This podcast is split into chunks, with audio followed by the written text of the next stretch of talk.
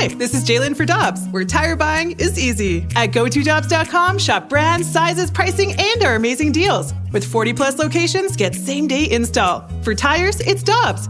For deals you can use, click on GoToDobbs.com now. Another day is here, and you're ready for it. What to wear? Check. Breakfast, lunch, and dinner? Check. Planning for what's next and how to save for it? That's where Bank of America can help. For your financial to-dos, Bank of America has experts ready to help get you closer to your goals. Get started at one of our local financial centers or 24-7 in our mobile banking app. Find a location near you at bankofamerica.com slash talk to us. What would you like the power to do? Mobile banking requires downloading the app and is only available for select devices. Message and data rates may apply. Bank of America and a member FDIC. Get ready for winter driving at Dobbs Tire and Auto Centers with super deals on tires, including up to $200 on new Goodyear tires, plus oil changes, brakes, batteries, and more. For value and savings, click on gotodobbs.com today. Time now for the BK and Ferrario podcast, presented by Dobbs Tire and Auto Centers on 101 ESPN.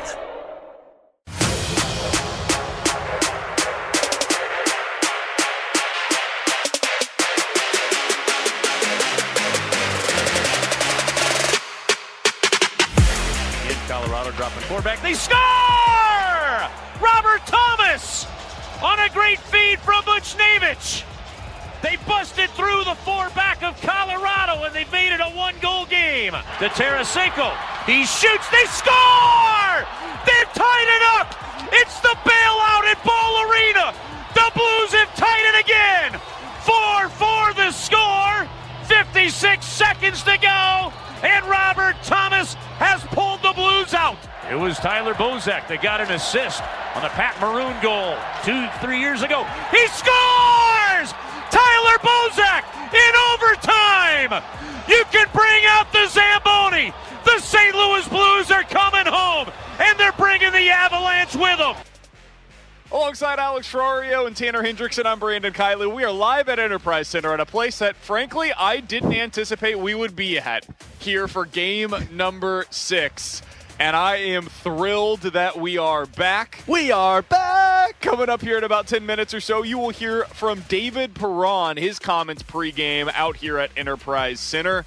Alex, what are Yep. you expecting, my man? Oh, I'm expecting the, the the doors to be blown off this building tonight. I'm expecting the Blues to skate with Colorado. I'm expecting goals, and I'm expecting a Game Six victory. So you're expecting a hockey game. That is what I that, am expecting. was that as as cliche well. as you can ask for this one? Coming up here in just a little bit, Craig Berube is expected to meet with the media here at Enterprise Center. We just watched the morning skate. Just a quick update on what we saw earlier today during the rush lines. Jeremy Rutherford tweeted them out. We were able to watch it live as well out here at Enterprise Center. Torey Krug playing? He's not. Oh,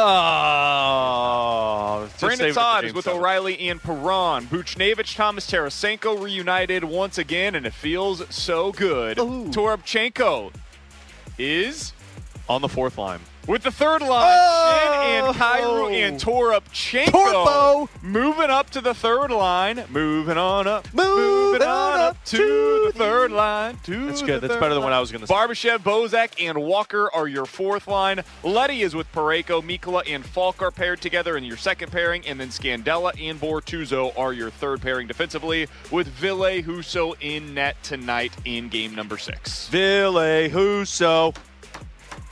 Ville Husso. Although Charlie Lindgren, we're watching right now. My man is is flying on this, this extra skaters for the team are going through what is essentially a three on three right now, and or two on two, I guess. And Charlie Lindgren has made two unbelievable saves. One with his so face. Far. Yeah, one was in his face. So have no fear, Blues fans. If they need him, he is available and Charlie ready. Lindgren is indeed here. So the biggest thing that I'm looking for tonight, Alex, as we're waiting on Craig Berube to speak to the media live here at Enterprise Center, I'm looking for that pack mentality to show up once again. Doug Armstrong spoke about this, I think this was a year ago now, about how the Blues and the Avs have such a different way that they are constructed. And here's what he had to say. We'll talk on the other side of this comment about what it means for tonight's game. We don't have an answer internally for MacKinnon or, or McDavid or Crosby or Ovechkin. These guys are our number one overall picks or top picks, and the way that we have to build our team and the way we have to continue to do it is by by believing each other, supporting each other, and understanding that uh, individually we're, we can't get it done. We have to do it as a group. I'm sorry. The Blues do have answers for those guys. His name's Ryan O'Reilly, BK. Found a way to shut down Nathan MacKinnon in the first four games. Didn't beat Sidney Crosby. Well, that's fine. It doesn't matter. they switched things up a little bit. And Sidney Crosby, well, he got punched in the face by Niko Mikkola. We all know what happened. But hey, Blues beat Connor McDavid and the Edmonton Oilers. Blues beat Alex Ovechkin and the Washington Capitals. They've got the answer. His name is Ryan O'Reilly. He does make things difficult, and you could tell in the first four games of this series that Nathan MacKinnon was really frustrated and couldn't seem to find any time or space going up against a Ryan O'Reilly. And going into game six, you need O'Reilly, but you also need guys like Braden Schenn and Robert Thomas to step up you need that secondary scoring to reappear. And that was the single most encouraging sign that we saw from game number five is that those guys started to get involved offensively. Toropchenko, we talked about him getting more uh, reps now with the third line. He showed up as a guy that's going to drive directly to the net and create offense for other guys. You saw Robert Thomas getting involved offensively. Vladimir Tarasenko had probably his best start to finish game of this se- series so far. I thought it was probably Buchnevich's most impressive game so far in this series. Honestly, the guys that disappeared were Ryan O'Reilly and David Perron, and that's a good thing in a weird way. I wanted to see the Blues find a way to win when they couldn't just lean on those two guys. They couldn't just lean on their power play in that game because the power play, frankly, didn't get a whole lot of opportunities to perform at a high level. So, if you can see more of that in game number six, that's their route to victory. It's not a hat trick from a single guy the way that it was for Nathan MacKinnon in the Avs in game five. It's it's all of them finding a way to contribute in their own individual ways. That's the way this team was constructed. That's the way it's got to happen. This is how they beat the Minnesota Wild because Minnesota didn't have an answer to the rolling lines. And Joe Vitale told us this. Mike McKenna told us this. The moment Vladimir Tarasenko scored that hat trick, it felt like a little bit of a defeat for the Minnesota Wild because they knew that this was going to be too much to handle. And I wonder if Colorado, I don't think they're feeling that way because Colorado is a very confident bunch that knows that they can win hockey games solely off of who they have on the ice. But I think what happened with Colorado in game five is what happened to the Blues in game four. They got too distracted with everything other than the actual game. Now, the Blues were down three to nothing, but they got too distracted in the fact that they felt like they were going to the Western Conference final for the first time in 20 years. And oh my God, look at what Nathan MacKinnon is doing. We can sit this one back. And I don't think that's going to happen in this one tonight. But I also know that the Blues have confidence in multiple players now. It's not just Ryan O'Reilly and David Perron. Robert Thomas is no longer gripping the stick too tight. Vladimir Tarasenko is no longer not getting the bounces. Pavel Buchnevich has got eight points in this series. So, wow, what you're seeing right now from the Blues is what you saw in games five and six against the Minnesota Wild, where they have now recognized they now know the recipe for success in this one.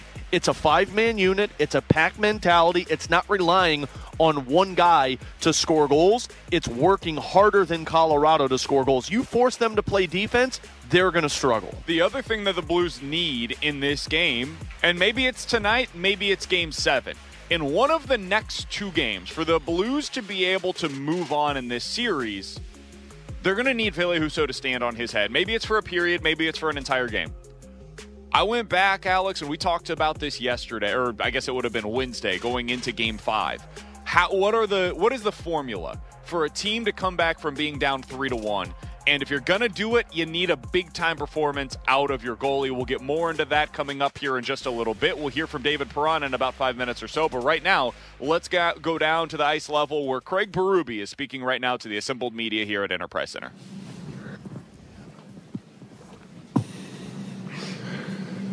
So I guess you like you saw what you saw from Toropchenko the other night on that third line, huh? Yeah, yeah, I thought he had a heck of a game. Um, hey, he's involved in two of the goals we scored uh, with his play in the offensive zone and his forecheck forechecking ability. So. Um, I'm gonna I'm gonna start him with Schenn's line tonight and go from there. You know, there's always mixing and matching during a game, though. Greg, you feel like does his energy rub off on the other guys when they see what he's doing out there? Oh, for sure. Um, he's a he's a great person, uh, very uh, likable, happy guy. You know, twenty four seven. That rubs off on people. You know, and that, that energy, that good energy he provides, really rubs off on people. And uh, he, you know, on the ice, it's uh, there. Every shift is energy. You know, every shift is skating and and hard play and uh, forecheck, and it's a, it's important, very important in playoff uh, hockey. Does Barbashev's struggles also play into that move? I, I don't know, not really, no. Um, and I think that line they got us the game-winning goal. Uh, they're out there together, so uh, Barbie's Barbie's a versatile guy. We use Barbie in uh, you know a lot of different scenarios: power play, penalty kill. You know, he gets his minutes, and um, again, there's a lot of mixing and matching that goes on in the game, moving around. So. Chief, you, you, one of the reasons you guys made the trade for Leddy was his playoff experience. Has he given you what you thought he would oh, be as a playoff player? Oh yeah, for sure. Um, playing against top lines every night, uh, he's done a real good job. And then you know his composure out there. I've talked about that a lot. That goes a long way uh, with the puck and without the puck. You know, um, he's played extremely well for us. Was there consideration of putting him back on the power play? Yeah, there's always consideration. Um, you know, we talked about uh, both scenarios, Leddy or Parayko, and but right now I like the way Colton's shooting the puck. That's probably the difference. Yeah. Craig, despite the success that road teams have had winning uh, in the playoffs, what do you guys get from this building, and, and what's it like? Um, do you maybe take a little bit more with some of the schedule irregularities of the last couple of years, being able to play playoff hockey in your home building again? Something that you you know the whole league lost for a while. Yeah. Uh, well, that first and foremost, that's that's what it's all about. I think you know, uh, getting back to normalcy and playing in your home building in front of your crowd and the energy your crowd provides. Um, you know, that's that's what it's all about, right? Um, you know, I, I don't I you know I really don't know what to make of the home and road here stuff that's going on. That's that's hockey. Um, you know, I thought that uh, game three we st- uh, was it game three at home. We started off extremely well, and I liked our start in the game. And uh, you know, some things happen, changes. Game four not as good for sure. We were on our heels. They thought in the first period, but we weathered the storm. Um, you know, we got to just we just got to go and play. We're not going to worry about that kind of stuff. We got to have a good start to the game here tonight. They've started extremely well the last two games. They've been the better team in the first period, so we got to we got to turn that tide here tonight. I think it's important that we come out and we have a real good first. You're talking about Parayko's shot. Is he just become more active? Is it communicated to him that you wanted him to be more active, or he just kind of start shooting more on his own? Well, it's always communicated. You know, not only with him, with the, you know our D, we want him to shoot and get it off quick and get it to the net. Uh, you know, he's always been, you know, he's always used his shot pretty well, in my opinion, and he's uh, produced for us. He's produced on the power play for us in the past years where we've used him uh, more on the power play than this year. So, um, you know, it's he's he's just on his toes right now, in my opinion. He's playing some real good hockey, and uh, again, like you know, his he's getting he's getting a lot of shots off. You know, uh, five on five, and so I think on the power play when he has an opportunity to shoot one tonight, and he did last game. We didn't have a good enough net front on it, but it was a great shot. Uh, we got to get guys in, in front of the goalie's eyes, and he's going to use his shot. Okay, thanks. That was Craig Berube live from Enterprise Center, where Alex Ferrario and myself are watching the Blues morning skate. The Avs will be out here momentarily. Big things there, Alex. Uh, as we had mentioned previously, it looks like Toropchenko is going to be bumped up to that third line uh, on Schenn's line the way he talks, Craig Berube, about Toropchenko, it is impossible for me not to hear him talking about Toropchenko and think, oh, that's exactly the way he once spoke about Oskar Sundqvist. It, it, the energy that he brings to the team, the north south style that he brings to the ice, all of that sounds so incredibly similar to what he once said about Oskar Sundqvist and what he brought to the lineup. Yeah, it's why Oskar Sundqvist would get those big time moments and the big responsibilities in games because of the ability to jump over the boards and just get the entire bench energized. And look, Toropchenko gets it. And, and I also understand you heard him mention Ivan Barbashev, and some people are going to look at Ivan Barbashev and be like, oh, well, he's demoted. He's not playing well. I understand the points aren't showing up right now, but what Craig Berube said about Ivan Barbashev also signifies a little bit of Oskar Sundqvist, but it also signifies a little bit of Ivan Barbashev via 2019 his ability to be a versatile player. Right now, he's not producing offensively, but you know what you can use him for? An energy spark on that fourth line. And let's be real here. That's a mismatch advantage for St. Louis because an Ivan Barbashev, who had 25 plus goals this season, is playing on the fourth line with two other guys who can create offense. So I like the construction with it. Also, take into consideration what Berube said it's not the way the lines are going to end because yep. at one point in this game, I guarantee you'll see an Ivan Barbashev back up there with Schenn and Kyrou just because he goes off of who's playing the best in that game. Yeah, the other things that he mentioned that I think are worth uh, reacting to, he said he prefers uh, Parayko's shot on the power play to Nick Leddy's. And, and it's more so because he's shooting the puck. And I don't know where he sits right now just in terms of shots on goal among defensemen for the St. Louis Blues, but I, I would imagine he's got to be up there with Justin Faulk in terms of top guys, maybe top guys overall in the NHL because he has been shooting the puck a lot. Now, the problem with Colton Parayko is when he shoots it, sometimes it doesn't hit the net and it hits the boards behind the net and then it rims out and then you're already getting set back up.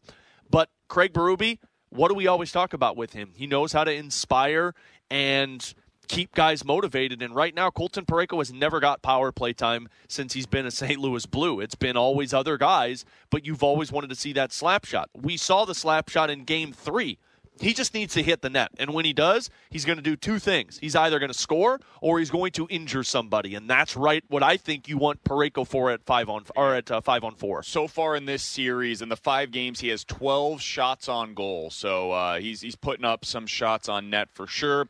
And then Berube kind of reiterated what we've said a million different times and that it's so important for this team to get off to a hot start, especially in this game because when you look at what the Avs are thinking in the back of their minds. And maybe it's not consciously, but they know what their second round history has been. They know that this is their opportunity to be able to put the Blues away and get to the Western Conference final where they're going up against another team after last night with Edmonton uh, moving on. Another team that's had their fair share of playoff struggles in the past as well. So Colorado knows this is an opportunity for them to get to the Stanley Cup final with this Cale Makar, Gabriel Landeskog, Nathan MacKinnon group, it might be their best chance to be able to get there. So if you can put them away early, Alex, uh, that's the thing that we talked about this in the Wild Series. You could kill their will early on in this game and force a game seven, and suddenly anything can happen. I think this is and I know, and I know you could say this for every one of them. Game five was a do or die. Game four we felt like was a do or die situation. This to me is such a monumental game in terms of if you can find a way to win this one tonight. I really do think you might have killed the will of of Colorado because. And, and granted, Toronto played a hell of a series, but Toronto has had the same problem where they can't get out of the first round. They go to a game seven with Tampa. Now they were they played very well in that game, but in the back of the minds of those players, there's a little bit of, man, we can't go through this again. And I would guarantee you that you might lose your cool if you're Nathan MacKinnon and the struggles that have gone through and for how verbal you have been about how you don't want to keep doing this. If you force a game seven that goes back to Colorado where the Blues have won the last two games, this might be a team that their will could be broken. And that's where it really comes down to this one tonight. And I think what's also important is the fact that Colorado Colorado's coming into this with a little extra confidence because they've won the last two games. But what Berube said is what I think is going to play into this one. The games that have been played by the Blues in 3 and 4 here other than prior to Jordan Binnington getting injured, those were different teams than who's playing tonight. So I would say we are in for one hell of a hockey game uh, between these two teams this evening at Enterprise. Alongside Alex Ferrario and Tanner Hendrickson, I'm Brandon Kiley. It's BK and Ferrario on 101 ESPN. Coming up in about 15 minutes, we'll get to the Cardinals game from last night if they're going to be a team that we believe in, they can't let their defense slip the way that it did last night. We'll talk about that coming up at 11:30. But coming up next, we're going to hear from David Perron. He spoke to the media a little bit ago. We'll hear what he had to say ahead of game number six live from Enterprise Center here on 101 ESPN. We're right back to the BK and Ferrario podcast, presented by Dobbs Tire and Auto Centers on 101 ESPN.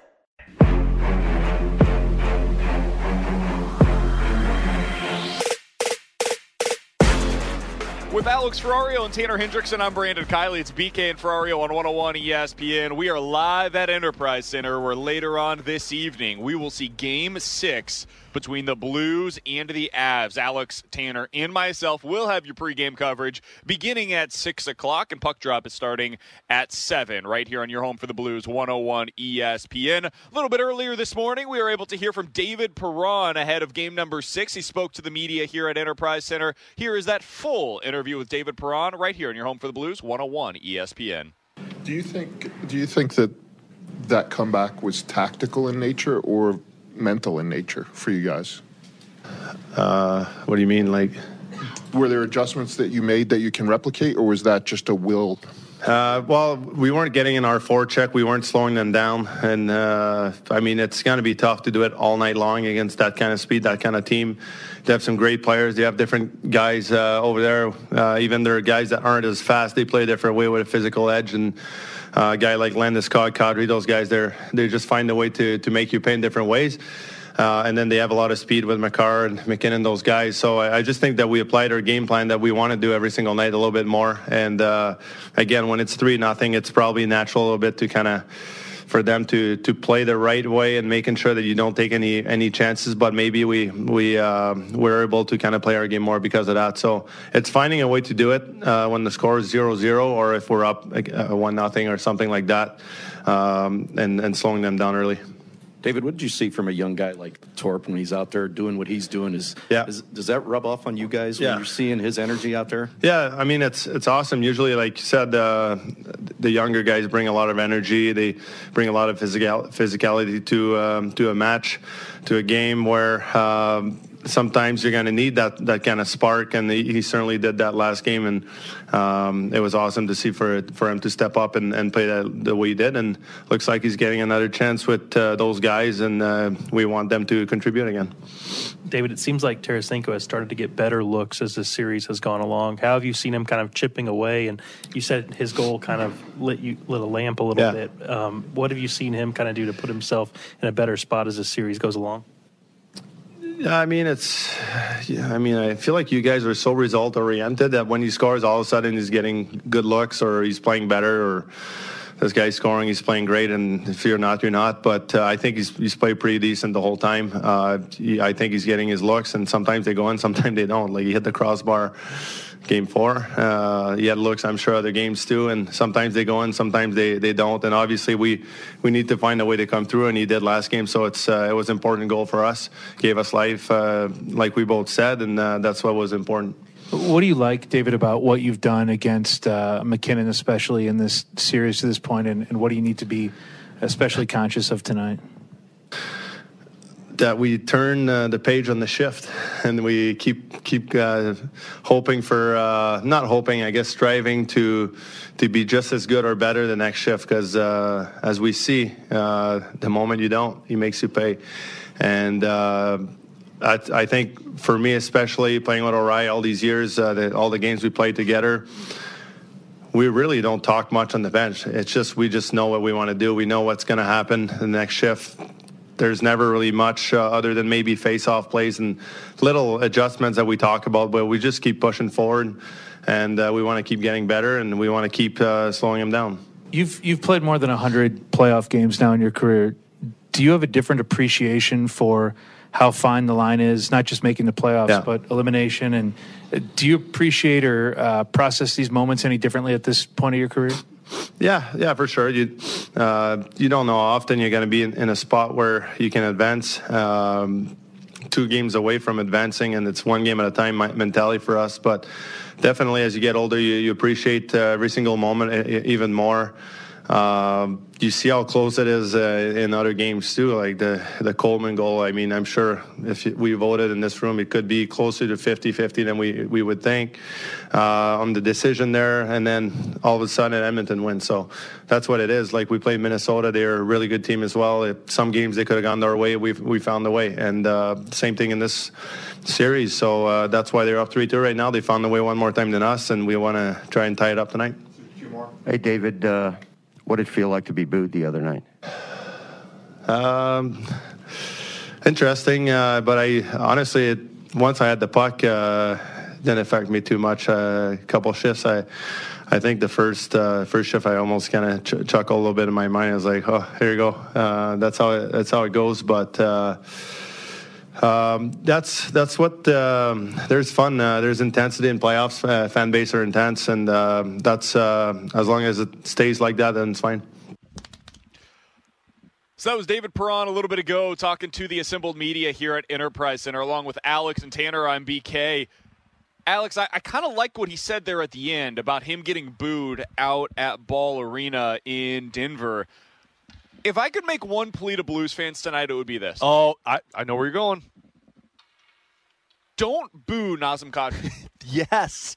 In fact, cheer for him. Don't boo him. And here's why. I'm not saying it's not because he's a dirty player and any of those things. Whatever you think about Nazem Kadri within Yeah, I was going to say, without being a, an idiot. Yeah, without being dumb and stupid and racist. You know who you are. Other than that, you can think whatever you want about him, frankly. But he feeds off of that negative energy. That is what allows him to be the player that we saw here in game number four. That helps him take over this series. You feeding in those boos, it's like us drinking the tears of the Avs fan Oh. after game number five. And you know what? Save it for game seven. Yeah, at home, Drink those you tears. Boo his ass every time that he touches the puck. Amen. By all means, go for it. From home, that is the place to do it. Out here at Enterprise Center, listen, you can be a fan however you want to be. So if you don't want to listen to me, that's fine. But I'm just telling you, I think if you want to help your team win tonight, the way to do it is by not booing Nazem Kadri. I, know it sounds counterproductive, but I honest to God believe that that helps. I'm with you. And look, uh, the Blues did such a good job in that last game to lead, just let him be. Like, give him his opportunities, play him hard, but don't get any of the extra stuff. Don't go after him with the extra physical play because that does it, it just ignites a fire. It's it's essentially what they did with that grief line against Minnesota. Yep. They didn't let them get to Marcus Foligno wasn't able to draw them into the to the fight. Jordan Greenway, they let Jordan Greenway be himself, and himself is to take really dumb penalties, and the Blues made him pay for it. You people are going to boo him. It's just how it's going to work. And you know what? Sometimes that's fun just to get that fan perspective into this. But uh, Kadri has shown that he is the guy that when people are against him, he thrives in it. And right now, I think the best thing for Blues to do is to just let him go out there and play hockey because they can defend that. They can't defend the the Superman mentality when everyone's against you on the ice. So the one other thing that I wanted to get to, something going back to what Craig Berube said earlier that we heard from him, Alex, is uh, playing early on in the game and getting out to an early lead potentially. The Blues have been outshot in the first period 33 to 12 in the last two games against Colorado. That is something that has to get corrected in this game. I understand that, hey, you might just need Ville Husso to come out and stand on his head for 15 minutes. We saw that uh, in what was it, game five here in St. Louis against um, against the Wild. I was going to say those two games. They well, uh, they allowed two in game number five, but one of them was only allowed in game number four. Yeah, and, and Jordan Binnington, you know what? It was earlier in the series. It was game two Yep. They- at- here at home, uh, I believe it was. Wh- Whatever it was, it was one of the games where Jordan Binnington stood on his head for the first ten minutes and allowed the Blues to get back into this That thing. was game number one. That's what it was. And that was what bought them time. If you're able to do that, so be it. But man, it would be a hell of a lot better if you didn't have to. You, did such a good job, BK, of coming this series to that San Jose Sharks Vegas Golden Knights series, if I'm not mistaken, and you nailed it because you had to get that goal, that game where you scored five goals to win or whatever it was. Yep. This is that game. I'm imagining you need Martin Jones moment. You need a 58 save Oh, kind God, of night. I hope not. I hope not too. I hope the Blues are going to play better, and frankly, they will because San Jose Sharks' defense was a lot worse than the St. Louis Blues defense. But you're going to need Billy Husso to save the You're, you're going to need Billy Husso to make a couple of big time saves for you to really drain the momentum out of this uh, Colorado team. And also, I think because the Blues found the recipe for success against Darcy Kuemper, there's going to be some odd man rushes tonight because they like to play a five man unit. And if that's the case, you need Billy Husso to be on his game. But I think he's got a little bit more confidence than what he had going into game five after game five. Along with Alex Ferrario and Tanner Hendrickson, I'm Brandon Kiley. We're broadcasting live from Enterprise Center here ahead of game number six. Alex, Tanner, and myself will have pregame coverage for you starting at 6 o'clock. Puck drop coming up at 7. Somebody said, nope, not booing Kadri is such a beta male move. totally expected coming from BK. Alex, why do you agree? Why do I agree? Because I want a damn game number seven, and I want to beat Edmonton in the Western Conference final. If you think it's a beta move, like that's totally fine. It probably is. But honestly, like if you didn't feel like Nazem Kadri was feeding off of those boos, I don't know what to tell you. I was here in the arena and you could see it. Let's look at you could feel it. Let's look at the evidence here. So game five, Nazem Kadri has absolutely nothing in that game against the St. Louis Blues. What did he end with? He ended with a minus three and had one shot on goal. The two games where he was getting booed, he had six points, four goals, and five shots on goal. I'm not agreeing with the beta BK moves here, but this is a smart play because Nazem Kadri, when he's getting cheered, seems to not have the same effect that he has when he is getting booed. Nazem Kadri so far has played nine playoff games, and those two where he was booed here in St. Louis, he had four goals. The other seven games combined, he has one. In the two games where he was here, he had two assists. Uh, in the uh, every other game that he's played so far, he has three. You want a crazier Like, he stat just- here? He dominated those two games. Dominated. Nazem Kadri on home ice has two points in the Wow. playoffs so far. They're both assists. Nazem Kadri on the road has eight points. There's your difference. Just leave him be. Let him do Leave what he wants be. to do. Don't poke Except the be bear. dirty. It's all right. Coming up here in about 15 minutes or so, a very different segment than what we would normally do at 11:45. We're getting to some Ask Us Anything, Oh! sports or otherwise. Any questions that you may have? 65780 is the Air Comfort Service text line to get involved in the show. Ask Us Anything coming up at 11:45. But next, if the Cardinals are going to be the defense that I believe. Let's try this again. Take the two. Cardinals are going to be the team that I believe they can be. They can't let the defense slip the way that we saw it slip last night. We'll talk about that next year on 101 ESPN. Let it be. Let it be. Let it be. Let it be. Let it be. We're right back to the BK and Ferrario podcast, presented by Dobbs Tire and Auto Centers on 101 ESPN.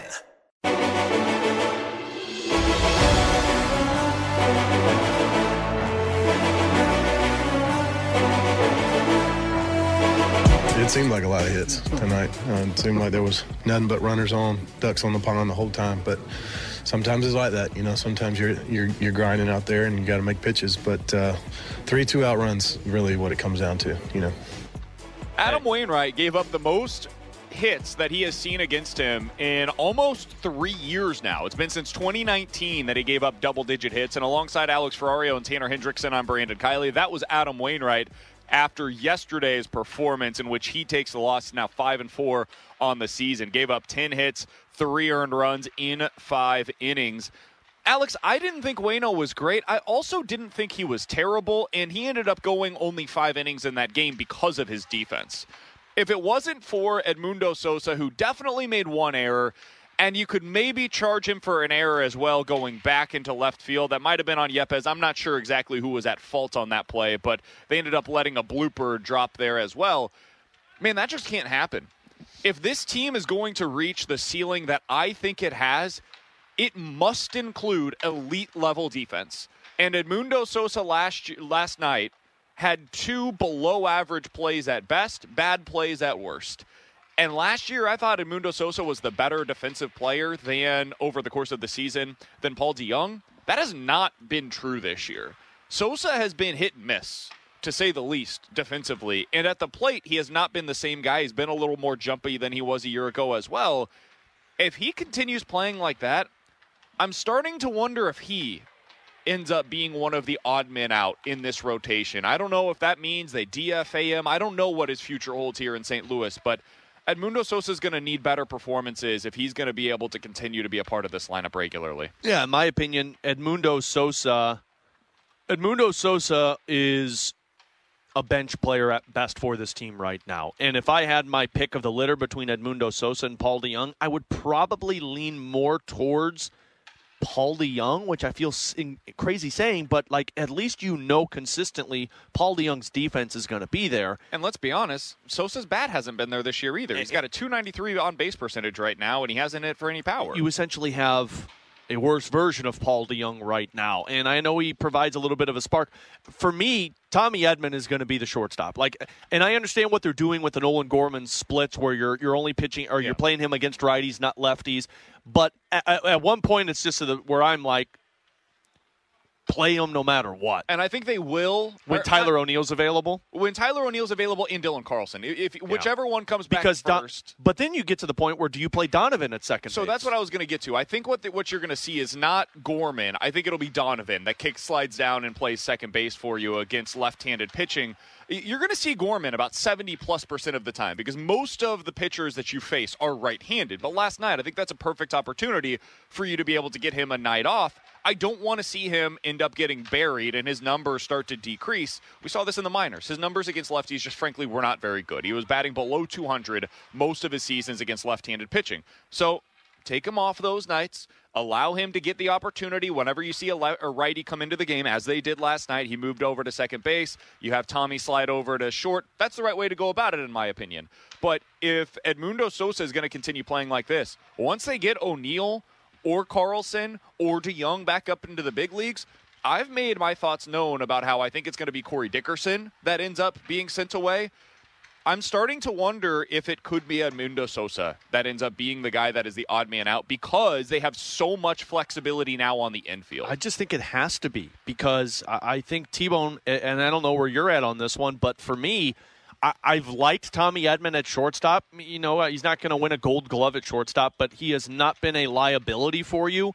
And when you get healthier, you can take Brendan Donovan out of the outfield and you can keep him in the infield. And I think you're looking at a team that defensively can handle themselves, but you're getting more of those at bats that you want in the lineup. Yeah, I've been impressed with Tommy Edman so far. I think he's handled himself well at shortstop, but I, I wouldn't consider moving on from Edmundo Sosa just yet. I I think Sosa's a guy that has to get constant at bats to be a guy that's effective, and I know he's that not that's going to have that here, though. But I, I just want a DFA guy because it's oh he's not getting at bats. He's look he's going to have to learn to hit on the bench, no doubt about it. But his glove, I get it. He struggled last night. I still think he's better than what he's been so far this year defensively. I'm not just going to cut bait with a guy that I think can be a solid infielder that plays better defense than Paul DeJong's at time last year as well. I don't think he's been as bad as uh, DeJong this year. I mean, he's got better numbers than DeJong did. But his when he was defense, here. Paul DeJong, has been, his defense has been better than Edmundo Sosa's, and that's essentially why you sent. I mean, that's essentially why you wanted Edmundo Sosa at shortstop because you knew that his defense would play. I, I think Sosa's defense is going to get to that level. I don't know what it is. For some reason, it's just a slow start for him defensively this year. I don't think you lose your defensive ability. I don't think you go from a guy that we're talking about last year as being as good, if not better, than Paul DeJong, and then it just falls off the table. I think it's just going to be he's going to have to work on it in the backfield. I think he's going to be fine defensively. I'm not close to the point of just moving on from Edmundo Sosa. Now Dickerson, Dickerson's a different story. I, I think Dickerson, you can see that he has had his struggles this year at the plate. I think you're seeing a lot of Pujols getting at bats against right-handed pitching because the Cardinals just don't feel comfortable in Dickerson even giving them a competitive at bat against right-handed pitching. I, I'm not at the point though where it's time to move on from Edmundo Sosa. I get he's not going to be getting a lot of starts, but if you start working him in the lineup just a little bit more when he, like the lefties on the mound like it was last night when you don't have Gorman there, I think at some point though he'll start to pick it up. I, I'm not willing to just move on from him just yet. So here's when it's going to get interesting: is when this team actually gets back to being at full strength. And maybe they, they just never will, and you don't have to make any of these tough decisions. But you're going to have two ca- catchers. That's two spots on the roster. You're going to have Arenado, Edman, Gorman, Goldie. I think those guys are going to be locks to be on the roster, uh, barring something unforeseen. That's four more spots. Yepez, Donovan, and Pujols. That's three spots. So you're up to nine already. Uh, and then you've got Bader, Carlson, and O'Neill as locks to be in your outfield. That's 12 spots that you've got without mentioning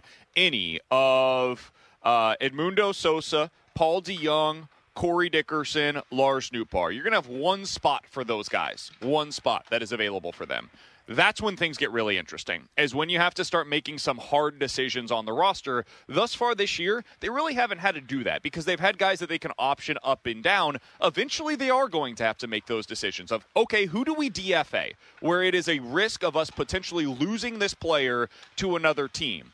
And that might mean losing both. Corey Dickerson and Edmundo Sosa. That at least has to be on the table for this team. I'm interested to see how they view a Lars Nootbaar so far. He has not gotten many at bats, not gotten many opportunities at the big league level. We'll see if that turns around and maybe he ends up getting some more of those opportunities. He's certainly better defensively than what we've seen thus far from Corey Dickerson, but the Cardinals are going to have to start making some hard decisions here in the not too distant future. And whenever they do, I, I, you guys know I'm a big fan of Edmundo Sosa, and I think he's going to catch on with another team if he's not here long term. But plays like last night, games like last night, those have to be few and far between if he is going to be here for the long haul. Because Tanner, I want you to be right. I want him to be a piece of what this team is trying to build around. But man, when you see what we've seen so far from Brendan Donovan and the flexibility that Juan Yepez brings to the table, and if Gorman is the player that they think that he can be, that just provides you with so much flexibility that it makes it less likely that over the long haul you have Edmundo Sosa as a piece that you need here. He- he- Here's the other thing for me too. Sorry, T Bone, real quick. Uh, when when the Paul DeJong thing happened, uh, we all said like, you know, give Edmundo Sosa a shot, and he's gotten a shot. And I still think you need a little bit more time. But like we all said, and because people are saying that we're the king of overreactions in sports talk radio, which might be true, but we all said that we were going to give Edmundo Sosa a leash, but I don't think that leash was very long. And now the fact that The that Cardinals didn't give him a long leash. and and look, they gave him like two games, and then it was, it was Ollie- Not, not going to work out. Two games didn't work. Ali like, what do you want from Marmol despises guys who can't throw pitch, throw strikes and who pitches slow. Like he wants faster pace. We saw that with Dakota Hudson last, n- or uh, we saw that in the situation um, a couple of games ago with Jordan Hicks. You think he's going to be okay with guys giving up errors and only hitting 220 on the season? That's not going to last very long. Mike, I wanted to go back to what were the names you were saying again, BK, that when it comes down to decision time? Dick, I know it was Dickerson, it was Sosa, uh, Nootbaar. Who was the other one? Was there another one on the roster there that you're Uh, saying? to Young, eventually they're going to have to make a decision on Yeah. him as well. Yeah, of those four, I, I think the way the Cardinals would go is Sosa would be that one other bench bat that you would keep right now. I, I don't see Nootbaar. I mean, New, they haven't given Nootbaar at bat, so you don't really have a spot for him. Might as well send You him think they're back going to down. keep Sosa over to Young? Because I. I think I think so. No way. I, I think right now, right now, if you were to say it, I think they would because I mean, if they sent DeJong down to AAA, I don't think it was. I don't think it was. Oh, we're going to go fix his bat. I think it was because they have no faith in his bat getting fixed and just send him down there to clear a roster spot. So I would right now say Sosa over DeJong, and then I don't think Dickerson Dickerson would not have a long uh, leash here either for now. Interesting. Uh, that's that's what the decisions are going to come down to. So if you think we're being reactionary, that's fine. But over the next couple of weeks, these are going to have to be the reactions that the Cardinals have to make. So we're just getting out on the front end of this. It'll be interesting We're to see trendsetters. the way that Edmundo Sosa is able to bounce back. I don't think that you're going to see him in the lineup over the next few days. You'll probably see Tommy Edman bump over to shortstop with Nolan Gorman getting those uh, starts at second base. And Tanner, to your point earlier, he's a guy Sosa is that needs those opportunities to really be able to get his bat going. Uh, this is where he's going to have to show, coming off of the bench potentially, that he can do that as well. Coming up in about 10 minutes or so, we'll talk to Mike McKenna, the former NHL goalie. But next, let's get into some Ask Us Anything. If you guys have any questions, sports or otherwise, get him in on the Air Comfort Service text line at 65780. Ask Us Anything is next. We're right back to the BK and Ferrario podcast, presented by Dobbs Tire and Auto Centers on 101 ESPN. You've got questions. We may have the answers. Maybe text now to 65780. It's BK and Ferrario's questions and answers on 101 ESPN. Comfort Service text line for Ask Us Anything. Let's start with this one from the 636. Guys, if the Blues score two goals in the first period, do you think the Avs will start thinking in the back of their minds that they just don't have enough, especially after what happened in the last game? No, absolutely not. Uh, honestly, in, in all reality, somebody is just going to obliterate me on this one. After the way that game number five went, I prefer the underdog mentality of the Blues in a game. I mean, they scored the first goal in the first four games of this series. I think so. You want them to allow the first that's goal? what I. Uh, that's why I said I was Huh. going to get obliterated with this. No, That's I just an think, interesting I don't take. understand. I, I think this series, I, I, I God, people are. I think this series, no team is out of it if they're trailing, I agree and we've that. seen that. Like the Blues, they weren't out of it despite them being down three nothing. Although we all thought they were. So if the Blues get up by three goals, there will be no quit in Colorado. Colorado will be viewing it the exact same way that St. Louis viewed it in game number five. So I, I just think there's no way you can blow out this team in this game tonight. This is going to come down to a very close finish. Yeah, I'm with you 100%. Not so much on the go down early I never but said that, That's T-Bone. what I heard. What did you just say, Tanner? Go down early? Yeah. Okay. What's That- rub off mean? I don't know. Uh, but I I would say that I don't think you can really break the will of Colorado if you go up like 2 nothing to start getting it in the back of their mind tonight. I think that's more of a game 7 thing because they've still got one game to spare and that that's tonight. If Colorado loses, it's not like they're eliminated like the Blues. So I don't think that really starts to play into Colorado's mindset until you get to a game 7. Then if you jump on them early in game 7, then I think it starts to weigh in the back of their mind of holy bleep, we may have just blown a 3-1 lead and here we go again, not able to get out of the second round. Yeah, I, do. Will they have some of those thoughts in the back of their mind? Sure. I also think that this is this is just a different Avs team. They're really good, man. And if the Blues beat them, Pish they posh. deserve so much credit for winning this series because this is one monumental task. I think the Blues are going up against arguably the best team remaining in the playoffs. And like I think the Blues are in that category. It's why coming into this series I thought it was crazy how much people were saying that there was like this massive gap between the two teams. But I, we've talked about this a million different times, Alex. I think whoever wins this series is going to the Stanley Cup final. Oh yeah, and Edmonton. Look, uh, congrats to what Edmonton has done. Although I don't think they should have won last night because of that kicking goal that was disallowed on Blake Coleman. That was a joke. But Edmonton did what they needed to do. But Edmonton does not look like a team that's going to a Stanley Cup final because Mike Smith. There were there were four goals given up in that game last night in a minute and 11 seconds, the fastest in the NHL playoffs history neither of those teams I thought had a good chance to get past Colorado or St. Louis, and now I'm backing it even more. Like Edmonton, Edmonton is great. Connor McDavid has been a stud, but those teams do not. I just don't see them beating St. Louis or Colorado. 65780 is the Air Comfort Service text line. A few quick hitting uh, ask us anythings. From the 314, don't you guys think the Cardinals should have taken a chance on Joc Pederson instead of Dickerson for basically the same amount of money? I've seen this a lot lately. Guys, Joc Pederson wanted to play for the Giants. Yeah, he's, from friends. that area. and he's friends with Brandon Crawford, isn't he? Yes, because he's from that area. He grew up in, I think it's Palo Alto. Like it, he was not going to sign here in That's St. Louis for that place. amount of money. So, uh, should they have signed Joc Pederson? Of course. Like, yes, he's a better player than Corey Dickerson, but that wasn't an option. And when that's not an option, then it's kind of a false choice. Should have signed Kyle Schwarber. From the 3 2 1, do you think Matt Carpenter will have a big factor for the Yankees in making the World Series? No. No. And from the Wow, you are just rapid fire. from the 636, Alex is right. Let the Avs score first. All right. There we go. No, that's can wrong talk- too. We can talk about that with Mike McKenna. I'll ask Mike McKenna. No, I'll let Alex ask Mike McKenna if he thinks that the strategy from the Blues tonight should be allowing the Avs to score. Well, I'm not going to ask that question. So, Mike McKenna, former NHL Horrible goalie, question. joins us next here on 101 ESPN. We're right back to the BK and Ferrario podcast, presented by Dobbs Tire and Auto Centers on 101 ESPN.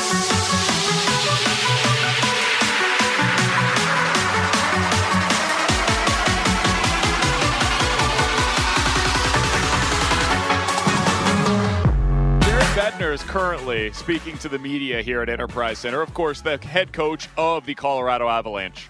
Here's what he said about Darcy Kuemper. Quote, he's capable of winning this game single-handedly.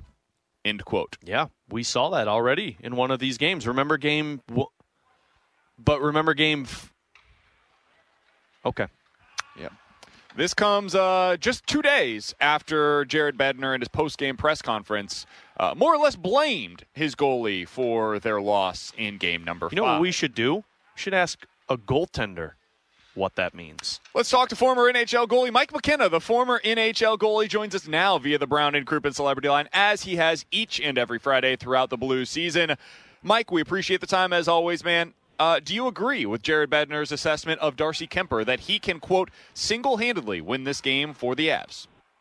Well, I mean, he has before, and I think any goaltender in the NHL can. It's just that I don't think Kuemper's really had to steal anything in playoffs. You know, that first round was a cakewalk against Nashville. Um, and realistically, the Blues haven't pushed that hard. I mean, I know that there's been spurts and moments where the St. Louis has been able to grab the, the pace of play and get some shots towards Kuemper, but we can't really look at any of the first five games and ostensibly say that the Blues outplayed Colorado. I really don't believe that. Game two is about as close as it got.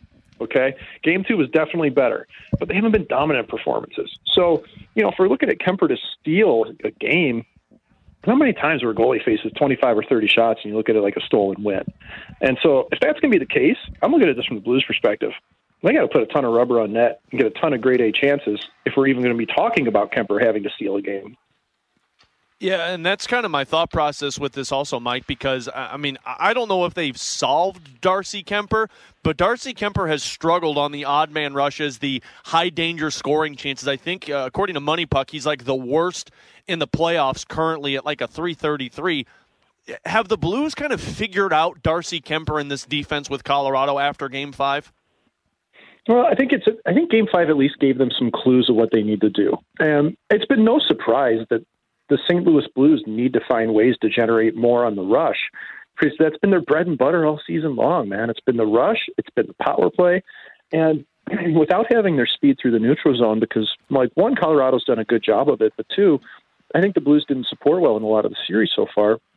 They haven't been able to get those rush chances. Well, they finally get them last game, and and look who it is. It's Buchnevich driving hard wide and making something happen, you know, and and it's Kyrou moving his feet into the zone. It's Thomas getting going. That's what the Blues really needed was their second and third lines going, especially the Thomas line. And I think with Kuemper, yeah, he he's pretty aggressive on rush chances, um, and, and he's to me looked like he's really struggled with traffic this series. And I think part of that is that he hasn't faced a lot of rubber. He hasn't faced 40 shots like some of these other goalies, and so you can kind of lull him into complacency. And you look at Bozak's goal; it wasn't a hard shot, but Kuemper didn't fight hard enough to see the shot. It's in the net. Now we're looking at a coming back to St. Louis for Game Six. We're talking to Mike McKenna here on 101 ESPN, former NHL goalie. You can follow him on Twitter at Mike McKenna56. You can also check out his work over at the Daily Faceoff. They do excellent work breaking down the postseason. Mike, I did want to ask you about Ville Husso, who it, it, was a rough start for him in game five, and the Avs put a ton of shots on net. So part of it is just a rough start for the Blues overall. They had 18 shots to the Blues, nine in the first period. What did you see from him, though, as that game continued? Because it seemed like he really settled in, maybe for the first time so far in this series. Usually, you look at a game where a goaltender faces 34 shots and allows four goals, and you're you're not looking at that as being kind of a benchmark for a series. But I actually thought Husso was really good. Okay, and and I remember tweeting about midway through the game when everything seemed to be going downhill in Colorado's favor. Help this man with a with a gif of Ville Husso. and he'd already allowed three goals at that point. And my thought process was this game might end up six or seven to nothing. And guess what though?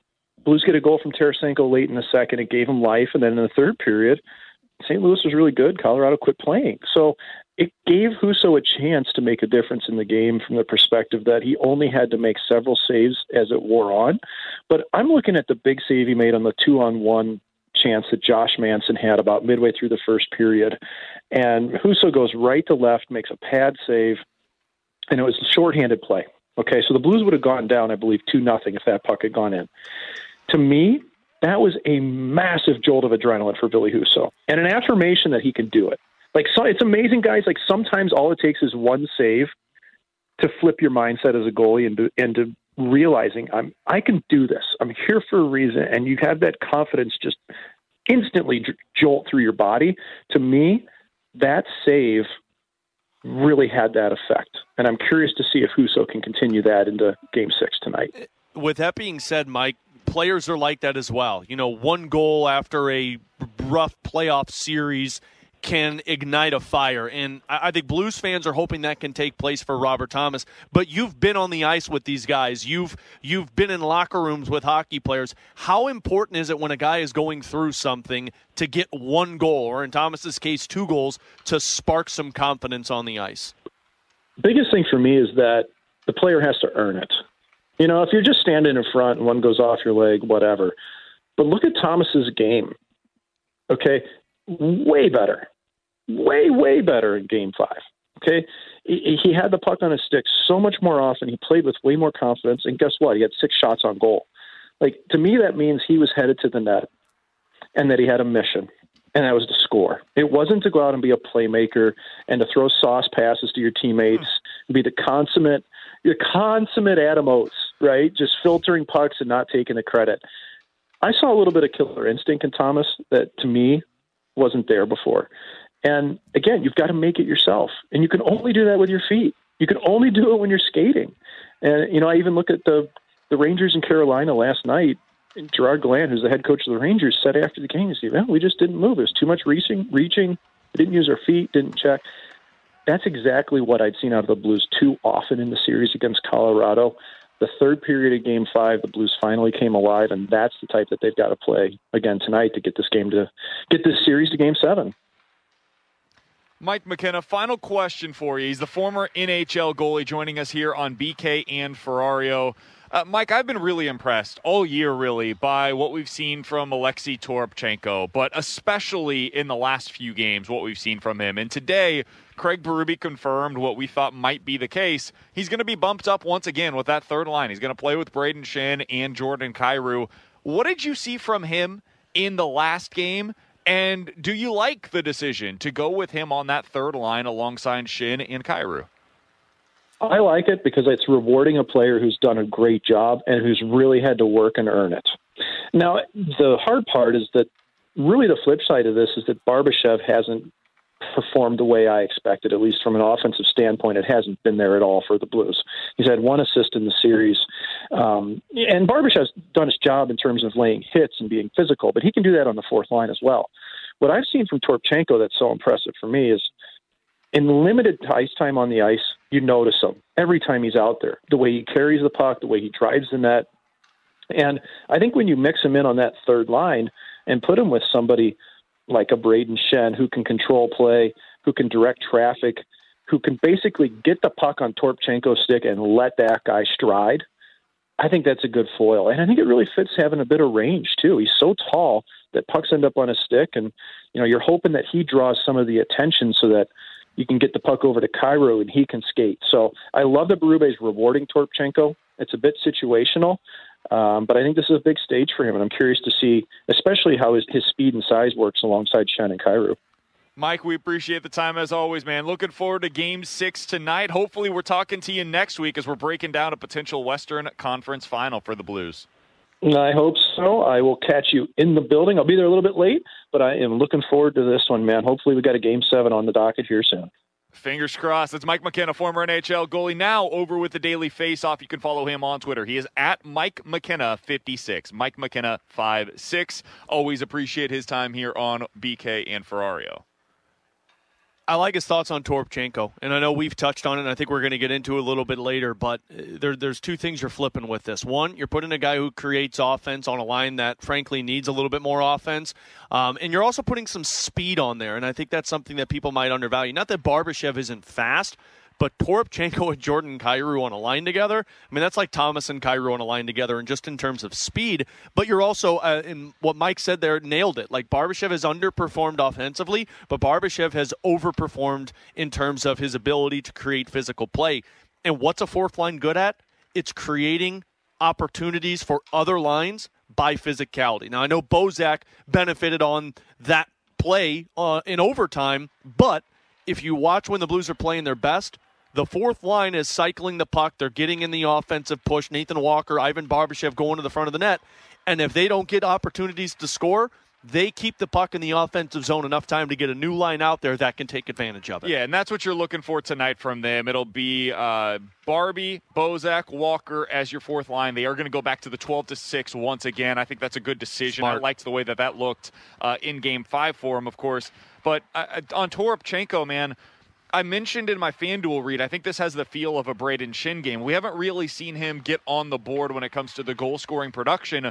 One of the things that I like about Toropchenko is when he has a rush going the other way, he just throws it at the net. Or he goes to the net. One of the two. Like he finds a way to get the puck to the net, whether he's shooting from further away or if he just drives basically at the post and then tries to stick it under the pads. He finds a way. And one of those rebound opportunities, that is prime Brayden Schenn real estate. If he is driving to the net as well, man, you're going to see some opportunities for him there at the net. And that's also going to create some space where guys have to collapse on those two, and it could create some opportunities from Jordan Kyrou to be able to get that shot off uh, from a little bit further distance. So I like the way that line is constructed. And if you told me who's the line that ends up getting it going tonight, the last game it was the Thomas line. I think tonight it might be the Schenn line. I think that's the one that finally gets things going. I can see that, but I really think tonight's the night for the Thomas line. I think tonight's the night to continue what they just did. I mean, you already got a, a overconfident uh, Robert Thomas, and we just heard Mike McKenna say, like, you're rewarded for working hard, and I think Yep. Thomas realized that. Tarasenko is such a streaky goal scorer that when he gets one, he starts to really ignite a fire. So I, I actually think Thomas Tarasenko Buchnevich, who he's got seven points in the series so far, that's the line that is going to cause a lot of problems for Colorado. We mentioned Darcy Kuemper, the comments from Jared Bednar a little bit ago. I want to talk to him about him on the other side as well. Because Darcy Kuemper came into this series as a big question mark for us. It seemed like all of Colorado believed he's the answer in net. Not so much anymore. We'll talk about Darcy Kuemper, what his role is going to be in tonight's game for the Blues versus the Avs, and one area that did not go as expected for the Blues in game five that has to be corrected for them tonight. We'll talk about it all coming up next here on 101 ESPN. We're right back to the BK and Ferrario podcast, presented by Dobbs Tire and Auto Centers on 101 ESPN.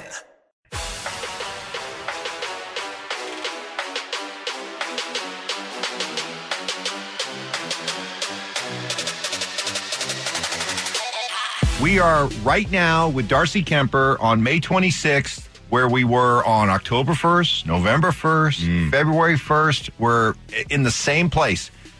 The question Can Darcy Kuemper lead this team to a Stanley Cup? And the answer has always been don't know. Won't know until we know. As of right now this morning, we still don't know, and we still have to be skeptical.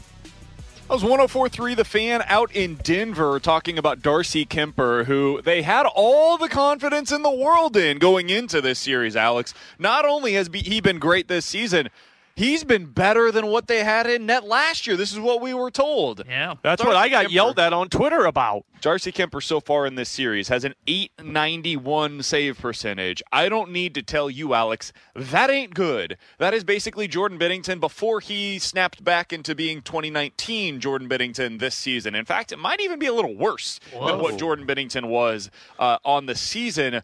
Darcy Kuemper has been flat out bad so far in this series. Now, the Blues haven't made him work enough at times in the series, and that's something they've got to get better at. Uh, Hold on. Are we giving them bulletin board material here? no, not us. That's that's up to the Berube and the players and Oh, everything. okay. I just wanted to make sure. We don't matter. Um, but Darcy Kuemper has not been particularly good. And Alex, if the Blues are able to continue throwing pucks at the net the way that they did in Game Five in the second and third periods. I- really think they've got a good chance to be able to solve this riddle because you look at the way that they did it in Game Five. Leddy shot from deep. Tarasenko picks up the loose puck, just throws it at the net. It somehow goes in. That's basically what Bozak did. Just throw it at the net, see if it can go in. It goes in five hole. You look at some of the other opportunities; they are right at the net, and he just doesn't have it sealed cleanly. The empty or the uh, the Blues go to their empty net, six on five. That's where you get Thomas putting it in from the backside. Like they can do this.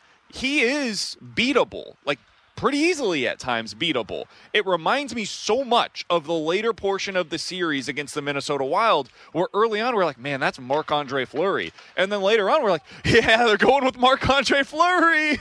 The Blues have the opportunity to beat this guy, and I really do think that, like, 1043 asked the question, can they win the Stanley Cup with Darcy Kuemper?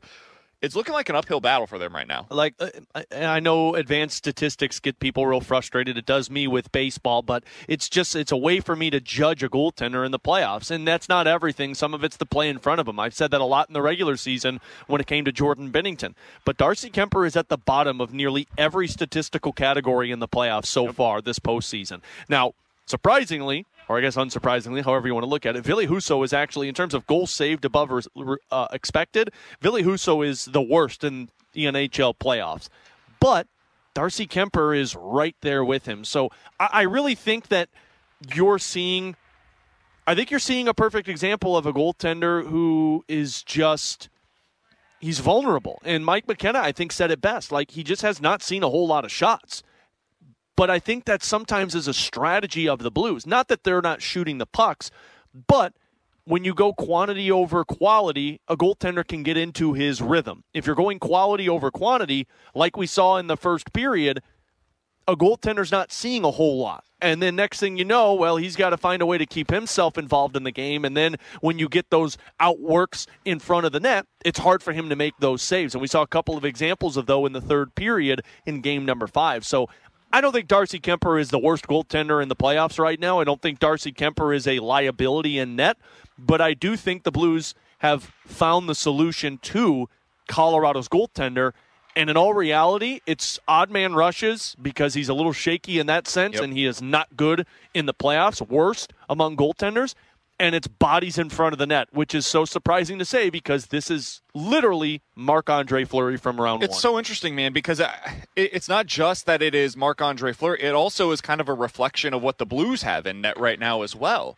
Like you look at the way that Ville Husso's played so far. What are the issues that he's had? Basically, what you just said about Darcy Kuemper. So, my biggest fear was when you lose Jordan Binnington, you lose your advantage that you had in net. And that was something that was so important for the Blues coming into this series because you had to have an advantage somewhere. You knew they were going to have the superstars. You've got Nathan MacKinnon. He was bound to have one of those games like you saw in game number five. They've got that depth of scoring. We saw that with Nazem Kadri. Like, they've got some things that are difficult to be able to defend. And if you got that goalie that can stand on his head, okay, I feel better about the Blues being able to overcome that. But right now you don't have a deficit in net. And that's about as important as I could go, go with this because when I look at Ville Husso compared to Darcy Kuemper, that is that's a draw. Th- those two guys are basically the same right now. I've got some of the same questions about Ville that I do about Darcy in net for the Colorado Avalanche. The big thing though is now it's going to come down to your 5 on 5.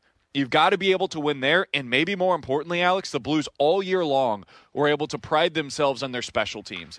And in game number five, that was one place where the Blues did not perform particularly well. The Avs were able to score one of their three power plays, and the Blues scored on none of theirs. So two for three on the penalty kill, 0 for three on the power play. If the Blues are going to be able to a, beat Darcy Kuemper, and B, get back to being the team that they need to be, you've got to get better on special teams in this one tonight as well.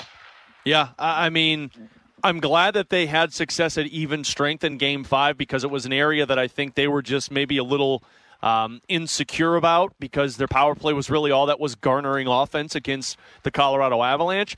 But now you really need your power play to come through because this is one of those games that it just it feels an awful lot like a 2-1 final score or something like that, a low scoring game. Although I might be wrong in that sense because both goaltenders are uh, liable to give up a lot of goals but your power play pun intended can be an advantage for you in this circumstance. And you just haven't had that in the last couple of games. And i liked what Berube said yesterday with the media. They asked him about the power play struggles and he said look we're getting chances. We're just not skating. Yep. And, and sometimes that comes to be being maybe a little too confident with your power play of feeling like the bounces are going to go your way.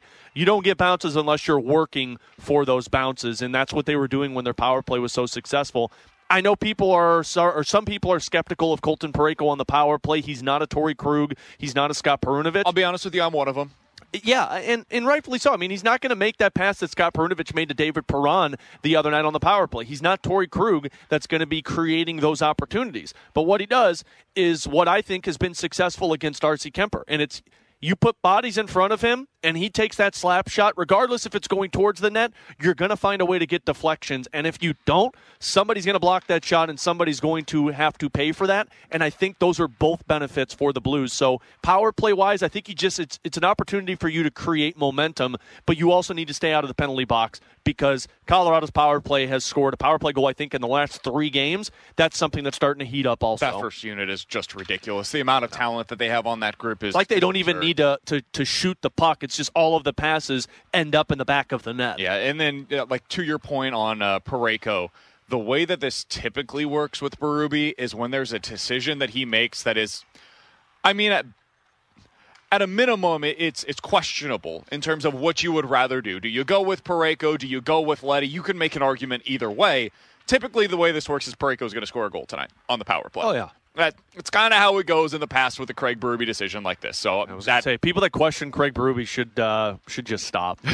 Alongside Alex Ferrario and Tanner Hendrickson, I'm Brandon Kiley. In 15 minutes, we are going to dive into the junk drawer. But next, I think yesterday might have been the end to the experiment. We'll tell you what that is coming up next here on 101 ESPN.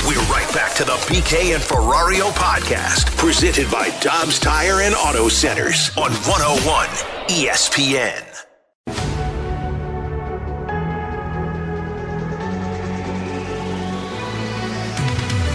It's more like uh, just after the fact, and then you have four days to like manage it and, and get back right. So I've, it's been like a after I pitch sore, and then just progressively gets better as I go throughout the week. Um, so that's why it hasn't really been too much concern for me. It's more like just part of being a pitcher, um, just working through things. Alongside Alex Ferrario and Tanner Hendrickson, I'm Brandon Kiley. That was Jordan Hicks yesterday talking about his IL stint that he is about to go on. Or that is actually beginning now. 15 day IL for Hicks with a forearm strain is what they are labeling it as. Here's some quotes from Ollie Marmol on the decision. He told this to The Athletic and Katie Woo, our Cardinals insider, who you hear weekly here on 101 ESPN on Monday mornings. Ollie Marmol said, quote, when you evaluate his start and he's throwing more balls than strikes or it's closer to 50-50, it's just hard for him to sustain having any sort of longevity to that. It forces us to use our bullpen, and we have several starters that have forced that.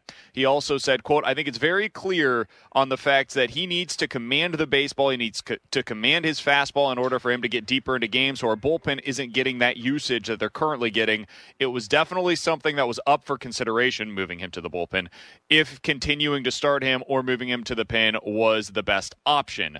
So that decision has now been put off. He's going to, at least for the next two weeks, be on the injured list. And then, according to the team, it's possible he could go down to the minors for a rehab stint after that as well to be able to potentially work on his command. So it serves two different re- explanations. One, uh, he's clearly hurt. I don't know how serious it is, but he's hurt nonetheless, and he's feeling some of that soreness. So it buys you some time there. And then two, when he's able to come back, maybe you do get him a couple of opportunities to go down to the minors and hone in on that command. Guys, the problem for him it is command, but that's always been an issue for Jordan Hicks. His walk rate this year isn't all that much higher than it has been for him in his past as well. Even when he was really good in 2018, he was walking about 13% of the batters that he faced. Even when he was really good then, he wasn't striking out a whole lot of guys either. It was a 20% strikeout rate. What he did a great job of was basically what Miles Mikolas has been for his career here in St. Louis, which is managing the batted balls that are against him. He does not allow hard contact when Jordan Hicks is right. And this year, he's allowed a lot of hard contact, especially against his sinker. It's never been a pitch that misses a whole lot of bats, but because of that velocity and the amount of movement that he gets on it, nobody can barrel it up. And this year, he's getting barrels against that thing regularly. And that's the problem for him. Does he need to have better command? 100% absolutely. I would never disagree with that. But if you move him to the bullpen, the thing you've really got to get figured out is how he can get back to having that same amount of movement that he had on his slider per, or that sinker previously, and if he can avoid the barrels that he's been having against him so far this year. If you can do that, that guy can be in your pitching staff, just probably not as a starter. Yeah. I, I'm kind of past the Jordan Hicks as a rotation pitcher for you, just because I, I feel like we've learned all we need to learn, and there's other guys that I'm still wanting to find out who they are. Jake Woodford, Johan Oviedo, Angel Rondon, Zach Thompson, Matthew Liberatore. Now I know you're You dealing didn't with mention Packy Naughton, who I think is going to get the next Or start, Connor. Thomas. That's the one that really bugs me. Connor Thomas just needs to stay where he's at and do what he's doing. Packy Whoa, Naughton whoa. is a uh, Packy Naughton is a great uh, one-off, but I don't feel like that is going to be a, a consistent road. I agree. Packy Naughton is a T.J. McFarland for me. That that's what I feel like he is, and maybe you get more innings out of him from your bullpen.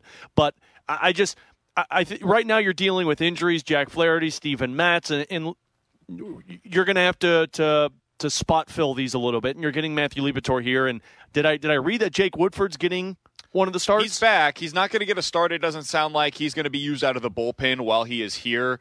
Um, so he's going to be able to give them length, especially as you've got over the next couple of days a Hudson and a Liberatore start, and then Monday, of course, you'll potentially have. I think it's going to be Packy Naughton. If I had to guess, that would be the guy that I would assume will end up getting that start.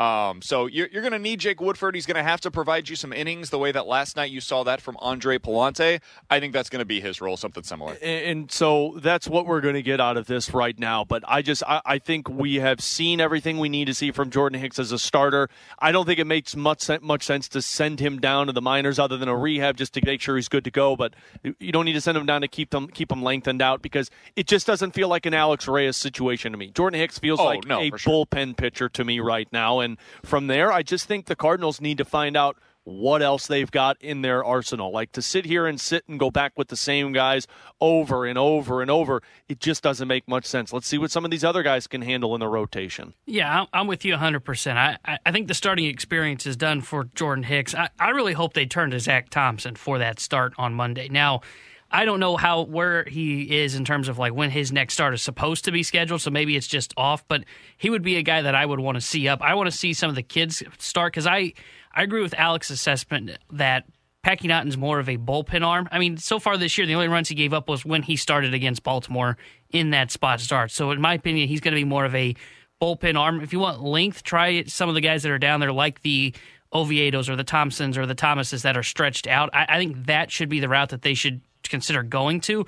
Again, it just depends on where they are in their turn. But on, on the Jordan Hicks front, what I will find fascinating when he comes back, because I agree, he's going to the bullpen when he returns and is healthy. What I'll be curious to see is if they decide to go with the long relief role for Jordan Hicks, because that was the whole reasoning behind the making him a starter experience because they wanted him on a starter schedule because in theory it was going to keep him healthy. Well, it, Well, didn't, didn't. work. He's hurt, but I wonder if they'll try that again when he goes to the bullpen because I don't I don't see them moving him to the bullpen and him becoming like the eighth inning setup guy that's throwing 105 again, and then they can use him in back to back day scenarios where they use him every other day. I think they'll try and spread out his usage. It'll just be a matter of how many innings are you going to get from him in the bullpen. I think he's better off as just a one inning type pitcher, but the Cardinals seem to think that they. I don't know if it's more of the skill or just keeping him healthy. They view him better as a guy that throws multiple innings. I think it's about the rest. Like it's exactly, about getting the, health. most amount that you can while giving him that same amount of rest. And so if he's only going to be able to pitch every 3 or 4 days, are we better suited going with him as a high leverage one inning guy in that 3 or 4 day stretch or is it better for us to get maybe 2 or 3 innings out of him that day and then go 4 full days of rest and then you can go back to him? it does make things a little more difficult in terms of the management of the bullpen for Ollie Marmol if that's the route they decide to go. But he is so important. But uh, man, the, the other thing that you got to consider here is they're already doing some of that right now. They've talked about how they are doing some load management this season with Ryan Helsley to make sure that he is good to go for the long haul this season. If you're doing that with Helsley and you're doing that with Jordan Hicks when he's out there, you're starting to really deplete some of your options that are available to you on a day to day basis. So that, it is going to be difficult for him to go ahead and go about it that way. But guys like Andre Pallante and Drew Verhagen, and if Jake Woodford stays here for a little bit longer, they provide a little more flexibility coming out of the pin. Tanner, to your question on Zach Thompson, I did look up when he started most recently. It was May 25th. So a couple of days ago, he started. He has been going on five days rest down in the minors. They've been going with um, Six-man a six man rotation. rotation essentially down in AAA. So he would technically be slated to start on the 31st, which is Tuesday. The game that they're kind of looking at right now as having this spot start would be on Monday, the 30th. So he might be able to do it. I still think, though, based on everything that we heard yesterday from the Cardinals, my expectation would be that ends up being a Packy Naughton start. Whether we like it or not, I, I think that's probably the route that they decide to go. And I'm fine with Packy starting. I thought Packy did a really good job when he made that start for the Cardinals when they needed him to. I just felt like it went one too many innings for him. Uh, he's it's a- an opener. Yeah, if you he's go a- with Packy Naughton, he's not a real starter. He's an opener. Yeah, he's a two or three inning guy. This needs to be a one off, and then after that, you need to be bringing people up to figure out who they are in your system rather than continue to play the same guys. And then we go into the off season and talk about the same guys over and over. Well, this might be their opportunity to start. I agree with you there. I, I, What'll be interesting with the Packy Naughton don't think you situation. did. with- no, well, I thought BK was going to say something. Sorry, I'm not there with you guys. No, we're used to that. Uh, but the, if they're going to go with the opener with Packy Naughton, I, I think they're going to stretch him out to the point where you were saying where you thought they went one inning too long with him. They're probably going to have to do that again this time around because they're going to get short starts more than likely. I think tonight with Dakota Hudson, you're probably going to get a short start with a Matthew Liberatore. I mean, they're going to be burning through this bullpen at a rapid But that's pace why here. Jake Woodford's here, right? Because like if you do get a short start from Dakota Hudson tonight, you should be able to get three innings out of Woodford. So then you you don't have. But you know what? You, amount to a longer start. But flip the that of then. Flip that then. Jake Woodford should be getting the start in place of Packy Naughton, and Packy Naughton should be the guy that's coming out of the bullpen. You know for what's you. interesting to me? I don't know why, but I don't think they want him to be a starter.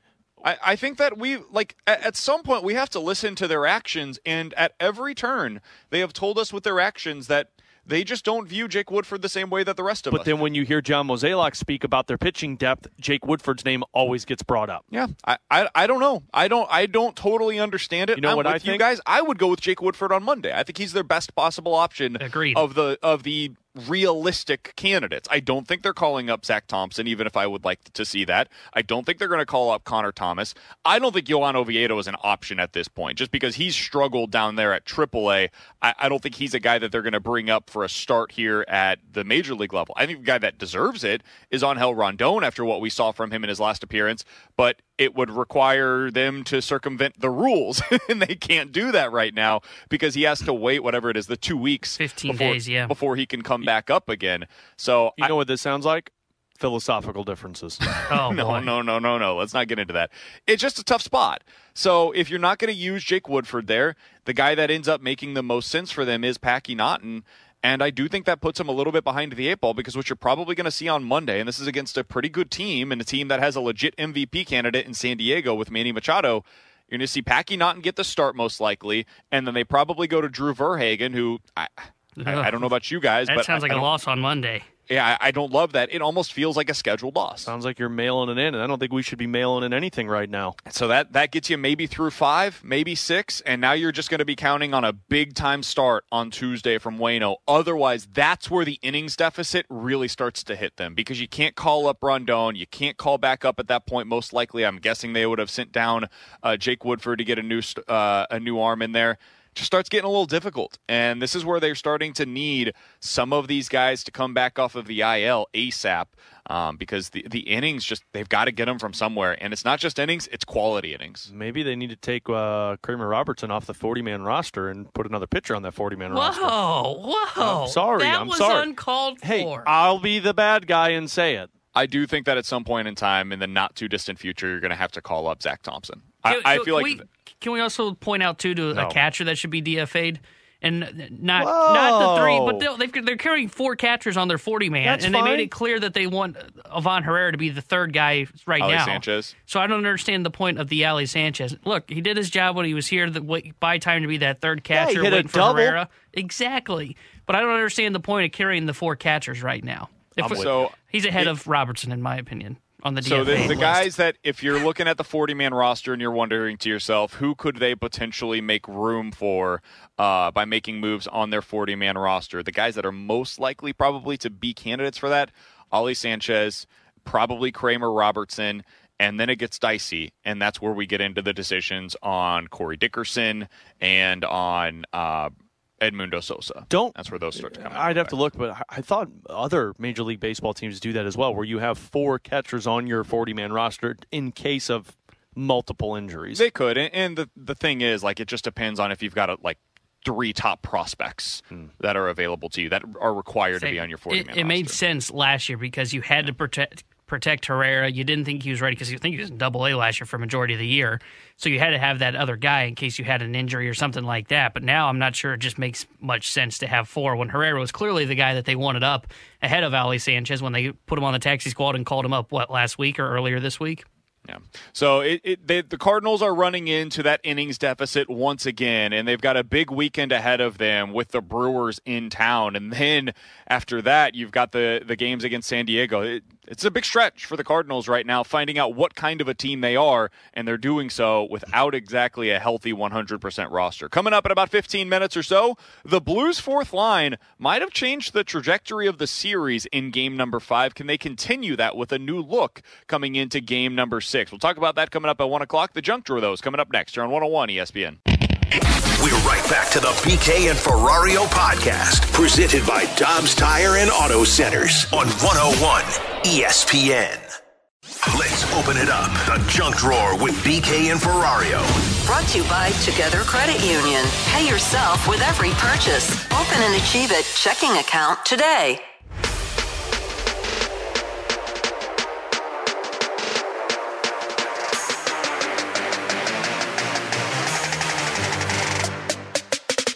With Alex Ferrario and Tanner Hendrickson, I'm Brandon Kiley. It's BK and Ferrario on 101 ESPN. Connor McGahey, audible, coming up here in about five minutes or so. He's the play-by-play broadcaster for the Colorado Avalanche. Avalanche. I don't Why'd know what happened that? there. Don't worry about Are it. We're French? moving right along. Oh, I've the got an update. Avalanche are coming to town, and I had to get some avocado toast. I've got an update on my birds. Bird's the word. Let's hear it. You guys know I've been dealing with some birds in my uh, attic. Didn't know where you were going to go there. I'm glad you said attic. for the last How'd birds so. get there? I figured it out, boys. They're dead. There was an entrance to my attic that I was unaware of until literally yesterday afternoon when I got home. So you know how Tanner was saying, I don't understand how you can't get up to that area in your attic. It doesn't make any sense to me. You should have access to every part of your attic. He was right. Amen, he was 100% correct. Tanner's not even a homeowner. He- you're right.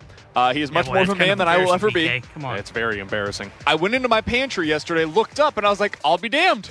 There's an entrance to my attic Put up it there. in your pantry? Um, That's weird. and it turns out there were definitely birds in there. Oh, yeah. Did you find the nest? Oh, yeah. Big Yep. nest? Uh, well, it has all been kind of torn apart at this point. It was just the remnants So- of what previously so a once coyote was probably got up there and ate them all. I don't know what it was. I'm not going to ask any questions. I can tell you this: I shook things around up there, made sure I wasn't getting all What'd you shake?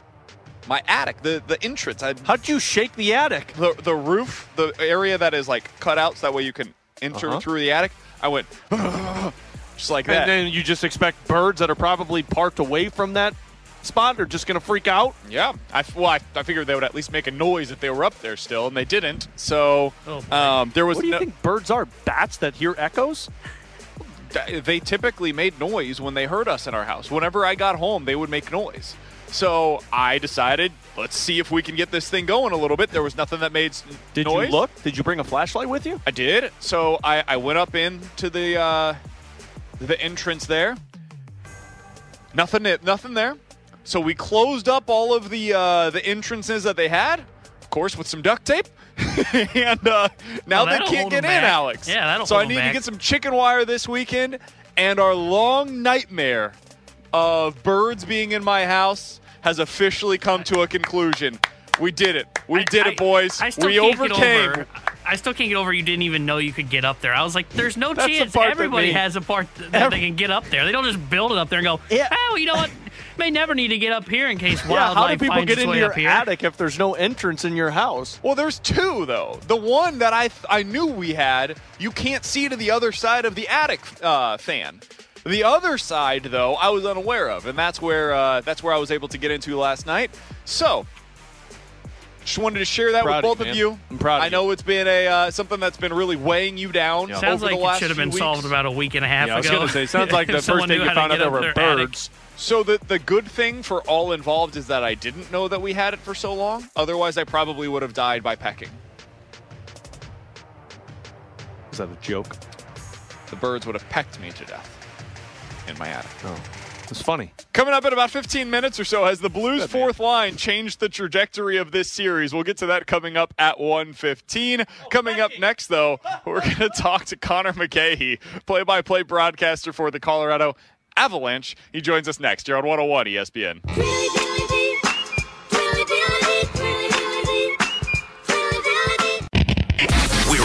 To the BK and Ferrario podcast, presented by Dobbs Tire and Auto Centers on 101 ESPN.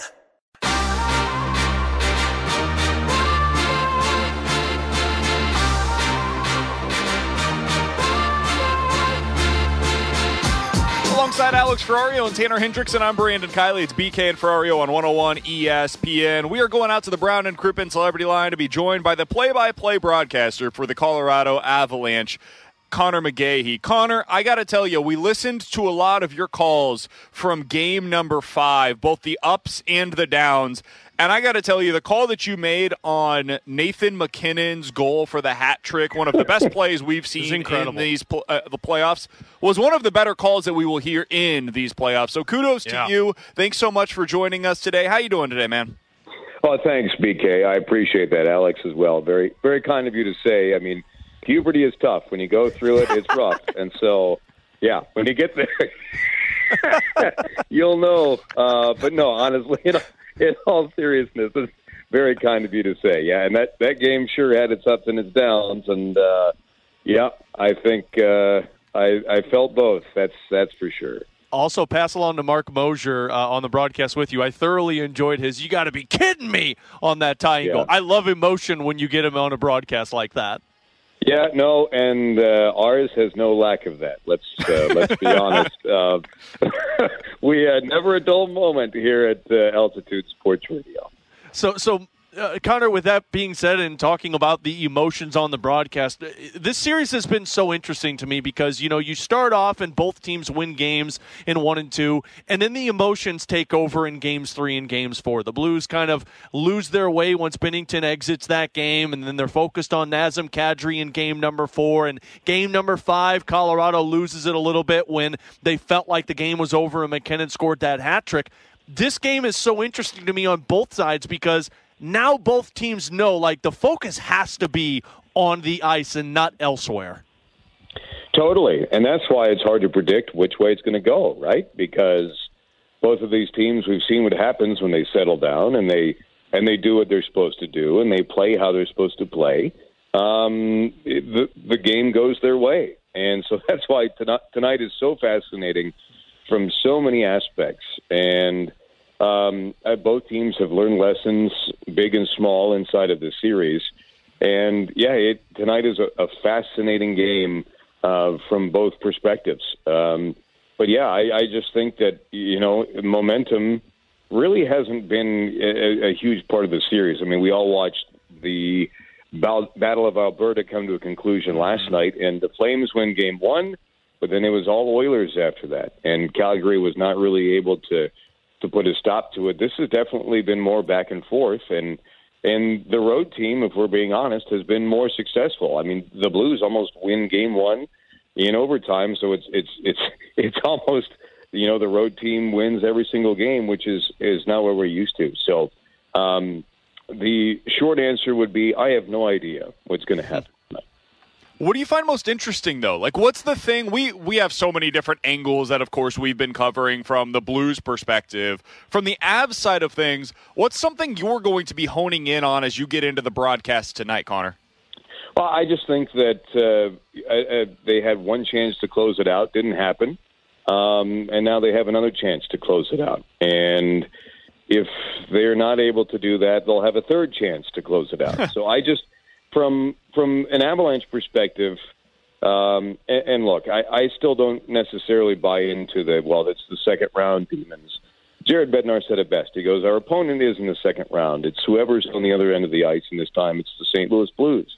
And I, I just think I, I'm interested to see the growth from this team the past couple of years to see if it it applies itself here tonight, and if the Avalanche take Ted Lasso's advice and have the memory of a goldfish. Memory of a goldfish, and I think the Blues are going with that one as well. And you know, Connor, the goaltending aspect of this. When we talked with you before the series began about Darcy Kuemper and just his, um, just his aura with this team, and now that we've seen it in the series, you know, it's interesting because he and Ville Husso look very similar, just in their style of play and what kind of Mhm. takes place in front of the net. What have you seen at least these last few games from Darcy Kuemper? Well, frankly, we haven't talked about him at all, which I think if you're a team, that might be a good thing. Um, he, because he, he, he wasn't giving up a ton of, I mean, the goals that went in, I, I'm not sure that, you know, there's a ton of eyebrow raising and, and maybe a little bit of that after game number five, especially on the overtime winner. But I mean, for the most part, it has been a conversation piece, uh, Darcy Kuemper. But Jared Bednar saying this morning, he said Darcy has the ability to win a game on his own, and I believe he can do that. Um, we had a game in Edmonton uh, in March towards the end of the season where Darcy Kuemper makes a career high in saves. Um, the Avalanche are shorthanded in overtime against that high-powered power play for the Edmonton Oilers, and Darcy Kuemper makes 11 saves. The Avalanche didn't have a single shot on goal in the overtime. Kuemper makes 11 saves in the OT and then stops all three shootout attempts to win the game for the Avalanche. So that's the type of goaltender that is in there for Colorado, and I think he's got a short memory too. And if he's required to step up and have a big night, I firmly believe that he can do that.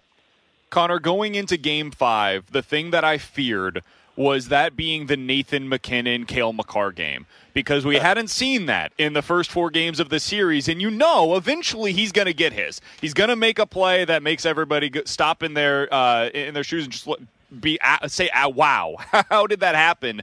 And we saw that in game five. What is the thing going into game number six that, based on your assessment, you would think that Avs fans are worried about from the blue side of things, or is there anything? Um, I mean, I think that to be honest, and I'm not I'm not trying to be a jerk by any stretch of the imagination. You know me. I just think that that I as good as Colorado has been all year, um, they've run into some good opponents, but it's mainly been avalanche mistakes that have led to losses. So that's why I think that um, that they're focused on on that aspect of things. I mean, don't get me wrong, the Blues have, I mean, so many weapons that can kill you. I mean, now Robert Thomas is alive, right? We haven't seen him all uh, really all playoffs until last game. I mean, Pavel Buchnevich was was not really visible, at least from my spectator's eye in the Minnesota series, and now he leads the Blues with points in this series with seven. Um, so he's feeling it. I mean, Tarasenko gets that that uh, that comeback going the other night, and and we saw what he did in Game Five versus Minnesota to pretty much win that series for St. Louis. So I, I think there are plenty of things to be afraid of from the Blues. But like I said when we started things off, both teams, when they play the way that they're supposed to, can win the game on their own. I, I just think that Colorado, with as outstanding of a season as they've had, when they've been on the tip top, I mean, they could take on the best of the best. Sticking with our Top Gun theme, with Top Gun Maverick coming out last night, um, they've been the best of the best. So I think if, if their game is rather mistake free, that's what they're worried about. And in in that vein, they can they can defend really any attack that comes from the St. Louis Blues, but they also know that there are, are plenty of weapons from the other side that need to be neutralized. Uh, final one from me, Connor. And with that being said, you know, uh, the matter of fact is Nathan MacKinnon was held scoreless in the first four games. Cale Makar um, and Mikko Rantanen has been another one that has been Yeah. kind of silent. What have you noticed from the Blues angle? What they've been doing so well to hold those guys uh, scoreless? You know, it's funny. I was I was just before I came on with you guys. I was just on uh, Sportsnet 590 in Toronto, and we were talking about Mikko Rantanen. Uh, he's the only player to have points in every single game this series. Nobody else does. But but That's again, you don't notice him. You Yeah. don't notice him, right? Um, which I, I guess that's maybe expected when you're when you're out there with a player like Cale Makar and Nathan MacKinnon. Your style is just not as flashy as those two, but it's efficient.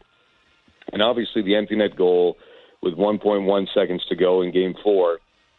That I mean, count it or not, but everything else has been playmaking from Mikko Rantanen. So, like we were talking about with Nathan MacKinnon, waiting for him to come alive. I mean, Cale Makar really hasn't had a big game yet, Mikko Rantanen, but I do think that in regards to eight, he's used to having more space um, high in the zone. And I'll tell you what, every time that the puck comes to him, there's always a Blues forward um, within a stick's reach. And as good as Cale Makar is, it, it just makes it a little more difficult to get around that first layer that they've applied to him. Um, and for Mikko Rantanen, uh, I mean, there are so many tough defenders at the forward position and defensemen that are involved in those wall battles. And, and Rantanen, as big and as strong as he is, just needs to know that he needs to make that extra extra effort, downshift a little bit, and get through um, what what St. Louis has been doing. And again, it's it's just a work thing for him, and I think it's maybe a creativity thing for Cale Makar because defensively, what Craig Berube has done and deployed against most of the superstars in this series has been extremely effective. Um, but I, I think in regards to those two in particular, maybe uh, they just have to be a little bit more unpredictable with how they play to get around that defensive system that's been set up against them. Connor, I know it's a relatively short trip for you out here to St. Louis, but we'll get you out of here on this. Is there anything in particular you enjoy doing while you're in town? You know, um, I was kind of bummed, especially between three and four, that the Cards were in Pittsburgh, and the one game that they had against the Jays was game number four. Uh, didn't get to take in a game over there at Busch Stadium. That would have been nice. Um, but you know, I hit hit a couple spots for food. You know, um, Broadway Oyster Bar is always one. The barbecue shrimp, I can't say no to. I have to have it. you know, uh, I'm a big frozen custard guy, and you know, there's uh, there's a couple options there. I know that uh, they're on the fence. Alex when it is a big fan that. of Ted Drewes. Connor, it's all Ted Drewes, baby. Ted Drewes, and then I, I love the name Mr. Wizards, of course. But uh, so yeah, no, it's it's usually a uh, a dining uh, experience every time I come through town. But uh, but everything is always delicious, always Well, delicious. Connor, we love catching up with you, buddy. And and again, props to those go- those goal calls in Game Five because man, they were so fun to listen to. Uh, even with it being on the other side, it was still enjoyable for us. So, uh, all the best of luck in this one tonight, man. I'm hoping that we see a Game Seven and just keep this entertainment going. And we always love catching up with you, buddy. So have fun tonight. Uh, likewise, guys. But I, I will disagree with you. I would love to just be done after tonight. My heart can't take it. Hey, believe me, mine can't either, man. So if it was possible for Blues in six, I'd say the exact same thing. exactly right. And I'll do my best not to sound like the sixth grade version of myself tonight. I, I was that? being serious. It was great. We loved it. Hey, so man, we, ener- any energy like that, even if you got to go back to puberty, it's Yeah, okay right. with us. Yeah, we, we've all sure been there. That's Connor McGahey, play-by-play broadcaster for the Colorado Avalanche, joining us here on 101 ESPN. Genuinely, one of Yeah. the best in the business. Always enjoy having him on the show. You know, I didn't know that about Rantanen that he's got points in every game. But what's so, crazy? But what's so funny about that is you can say the exact same thing about Pavel Buchnevich. I was about to make that exact same comp. It is so similar in the way that their production has come, but the goal scoring hasn't. Everyone will say, "Well, where's Pavel Buchnevich been?" Because he's only got one goal in this series, and it was on the power play. But on the flip side of that, you could say the same thing about Rantanen. The one goal on the pen, on the uh, empty netter that Connor mentioned, but both guys have been probably the most productive, with the exception for the Blues of O'Reilly and David Perron. Buchnevich has been the next most productive player for this series. I also loved what he said about Cale Makar and how he just doesn't have the same amount of time and space in this series as he has had in the past. That guy's been O'Reilly on him too. It, it definitely has been, and it reminds me a little bit his struggles. And I don't even know if you can call it struggles. He's still been a good player for them, but uh, the way that he has lacked that space and the ability to make those plays. It kind of reminds me a little bit of what Robert Thomas was struggling through earlier on in the playoffs up until game number five. So it'll be interesting to see how that uh, chess match goes in game six. You'll hear it all right here on your home for the Blues 101 ESPN. Puck drop starting at 7. Alex Tanner and myself will have pregame coverage for you starting at 6 o'clock. Coming up in about 15 minutes or so, we'll play a game of One's Gotta Go. 65780 is the Air Comfort Service X line. You give us four options. We will tell you which one's got to go. But next, Blues are switching up the fourth line tonight after it had maybe its best game in these playoffs. What does that mean? How are they going to keep that chemistry going? We'll tell you next here on 101 ESPN. We're right back to the BK and Ferrario podcast, presented by Dobbs Tire and Auto Centers on 101 ESPN.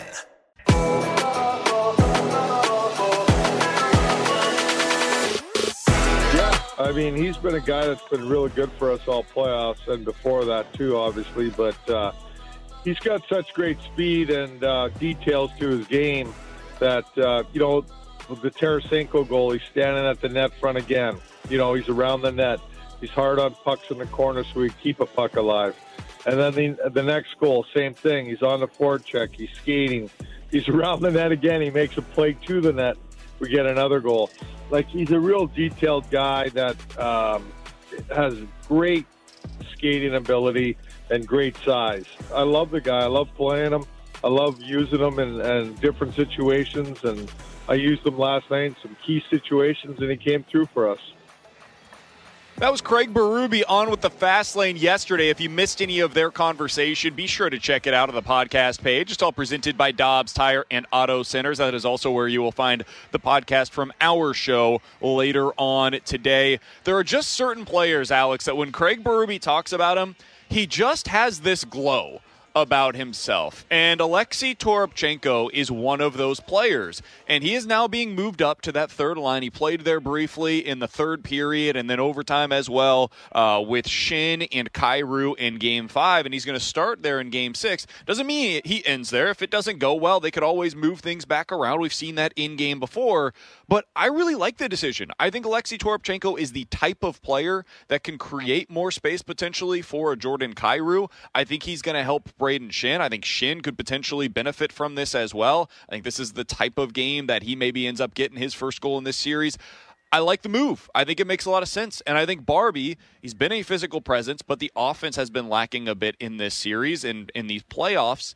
I think he makes a lot of sense for the fourth line as well. I like the moves. Alex, what did you think about the decision? I like the moves as well. I mean, in all reality, Ivan Barbashev just has not created a whole lot of offense. He's only got three shots on goal so far in this series against the Avalanche. And Alexei Toropchenko, although he doesn't have a ton more shots on goal, he has the ability to create more offense than Ivan Barbashev, at least in the short term of what we've seen. There's a reason Ivan Barbashev scored 25 plus goals. It's just it just hasn't come through right now for the Colorado Avalanche series. So I like the move because with Alexei Toropchenko, you're not only adding size, you're adding speed, and you're adding a guy who has the ability to put the puck in front of the net. And I'm not talking about a guy who can just shoot it. I'm talking about a guy who can make passes, who goes to the front of the net. He plays very similar to the Brayden Schenn style that just always seems to go to the front of the net. So I like this decision on the third line end, but I like this decision on the fourth line end as well because you're not just moving a guy who had a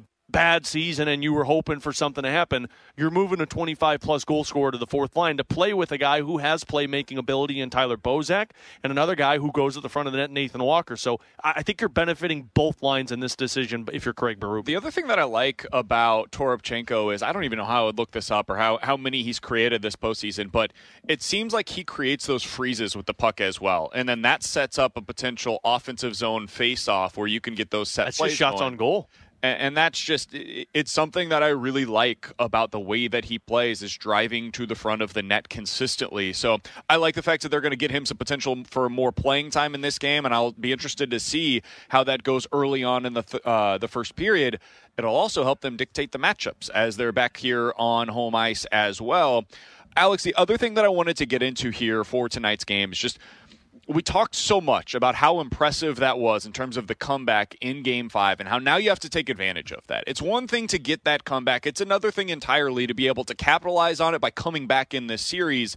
I mean, you think back to like the, the Brad Lidge moment where Albert Pujols hits that home run. They didn't go on to win that series against the Astros. You go back to 1986, you have the Monday Night Miracle. Didn't finish that one off either you got to find a way to be able to make this one different. You've got to make this your game six, where 2011, you win game six, but you also won game seven. You took care of business afterwards.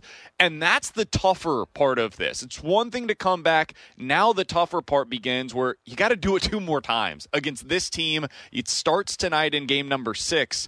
And that ain't going to be an easy thing to do. No, and I know it, it looks like a daunting challenge if you're a just common NHL fan to sit here and say down 3 1 in a series already is tough, but you're down 3 1 against an Avalanche team that was so good in the regular season. But I could say, say the same thing about what the New York Rangers were going through against Pittsburgh. They were down 3 1 in that series, and they were in Pittsburgh for game number six, which could have ended it, and the Rangers found a way to do it. Now, and I- you know what happened? The other team's goalie broke. Mm-hmm. Louis Domingue was playing above his head early on in that series, and they needed him to step up in a big, big way.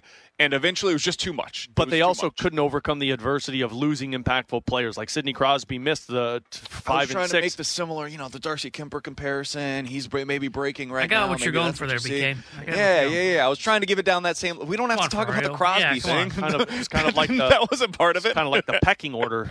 Uh, I just must have went right over my head on that That's one right. here. But uh, look, I, I mean, it's not an easy challenge, but I think the Blues did the actual, in my opinion, wha- the second toughest part of this. Maybe the most toughest. It, it- now that I'm thinking about it, because like you won an elimination game in their home building.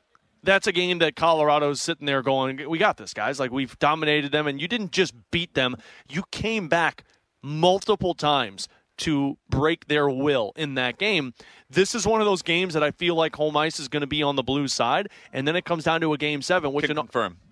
Thank you very much. Which, in all reality, game seven, I mean, nobody has an advantage in that. I don't care if it's on Colorado ice or not because the Blues would have all the momentum there. So, this is an important game. This is one of those games that you can really kill the will of the Colorado Avalanche, and you can make them second guess the fact that now we got to go back to our building.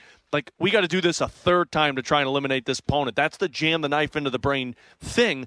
And if you miss two opportunities, I don't know how easy the third chance is. Hey, speaking of second guessing decisions, I think the fast lane is going to be second guessing their decision not to ask us back for the home run derby when they take on the Rizzuto show for the softball home run derby hosted me. by the O'Fallon Hoots. It's coming up on June 4th at Carshield Field in O'Fallon, Missouri. It's all presented by Mattress Direct. There will be a fast pitch home run derby that night as well, featuring Rick Ankiel. Oh, you could be Ray in that Lang, one. Daniel Descalso and Rafael Furcal. GA tickets on sale right now for just $15. You don't want to see me hit an any fast pitch or slow pitch home run derby. Get all the details at 101ESPN.com. T-Bone had to turn his mic on just to laugh at you Yeah, for that guys, comment. I, I feel like the Fastlane's decision to replace you is going to be viewed more as like a Berube move, where like you don't second guess and it works out well. All I know is they couldn't have competed last year for not for me, not for BK and me. So in other words, they just called They it could like have had double two A hitters. mannequins, Alex, and it literally would have gone the exact same way. Anakin wouldn't have been able to hit the top of the wall like I did. Uh, there's still debate on if that actually think occurred. that fan that was there, the one that was chirping me, he was the one that pushed it back over. I'm not gonna, I'm not gonna sit back on this anymore. A mannequin might have had the same fewer swing, swings and misses than you did in your first opportunity. That's doubtful because a mannequin can't swing. Coming up in about 15 minutes or so. That was kind of the point. We'll get into the BK and Ferrario rewind, but next, 65780 is the Air Comfort Service tax line. You give us four options. We will tell you which one's got to go here on 101 ESPN. We're right back to the BK and Ferrario podcast, presented by Dobbs Tire and Auto Centers on 101 ESPN.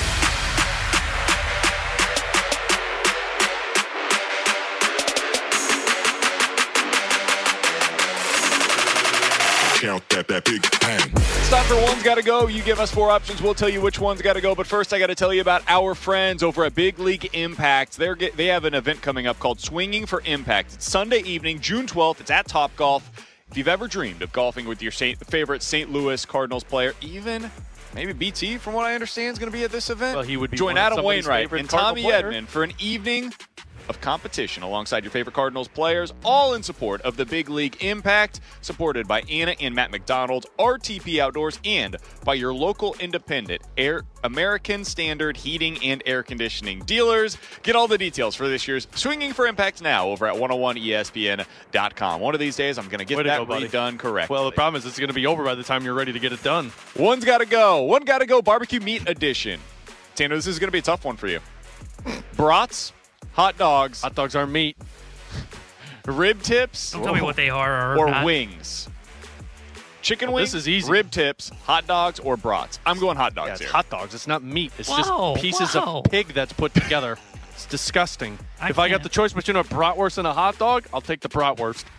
Ah, I, I Totally with Alex on this one. I can't believe that. I, I, I think mine would be the rib tips. You got to keep oh a my brat. You God. got What's to the keep actual the hot dog. best part of the meat you out of all have of these wings. options? Get rid of the rib tips. You can't get rid of the hot dogs. That's an You're a- American classic. You're, you're a rib tip.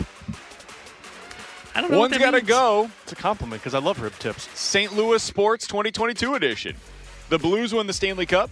The Cardinals win the World Series. That's staying. Pujols gets to 700. Okay. Or Wayno and Yadi break the record for battery mates. Oh man. Oh. I'll go first. Yeah. See who you hate first. if you say the Blues, I might. We might. No. We might end you. Flags fly forever. Whoa.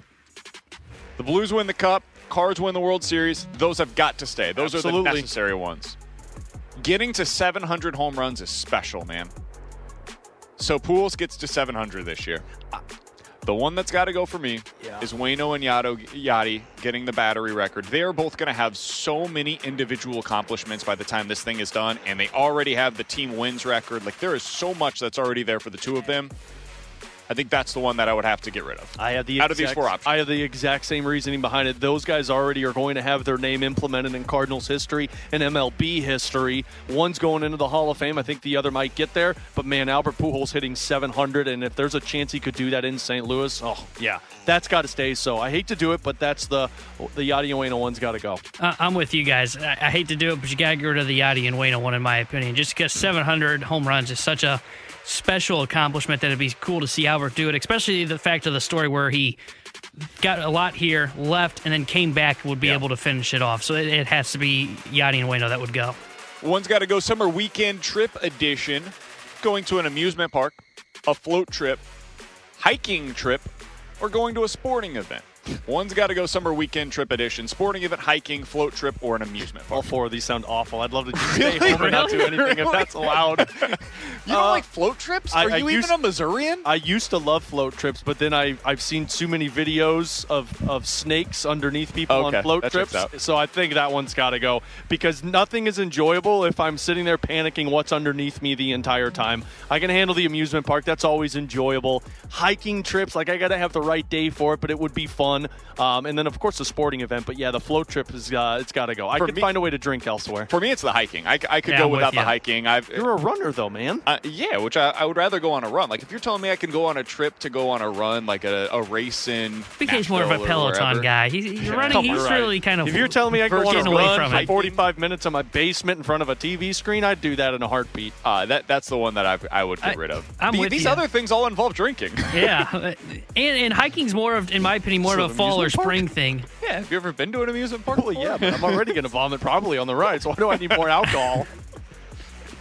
But I, it's definitely the hiking for me because hiking I view more as a spring or fall thing. I don't want to be hiking when it's like 100 degrees outside and do that for a weekend. That's why I'd rather do the float trip, the amusement park, or the sporting event. Yeah, let me know when you get a snake that slithers up your. I'm not going to think about it, man. I'm going to be drinking and not worried. That's even worse. Then you fall in and the thing friggin' bites you. One's got to go grill edition. Oh. A gas pellet green egg Weber.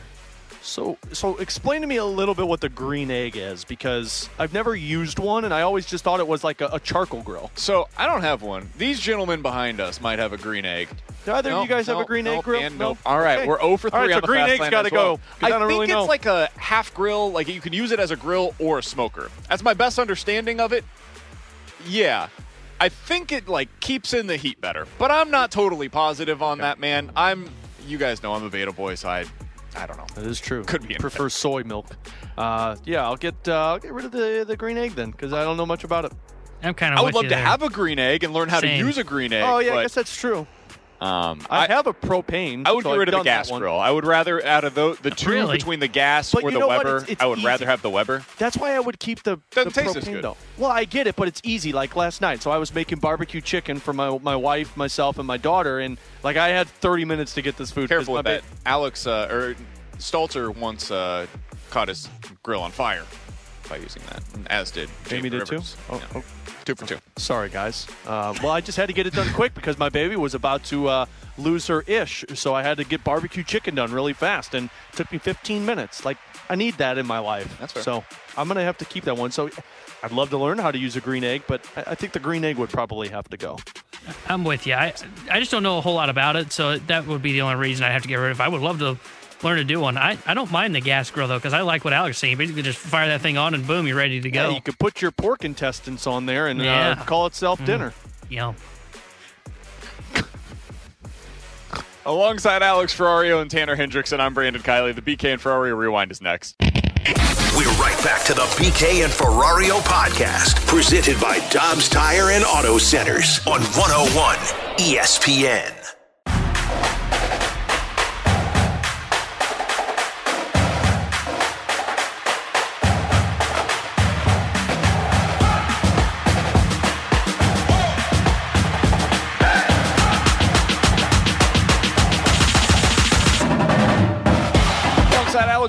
And Tanner Hendrickson. I'm Brandon Kiley. If you've missed anything from today's show, be sure to check it out on the podcast page. It's all presented by Dobbs Tire and Auto Centers. Time to hit the rewind. Going into game number six tonight, Alex Tanner and myself will have pregame coverage with you coming up at six o'clock, and that's where we end today's show. Is with our final thoughts uh, b- before we get into the pregame later on tonight, of course, of what we're expecting in tonight's game.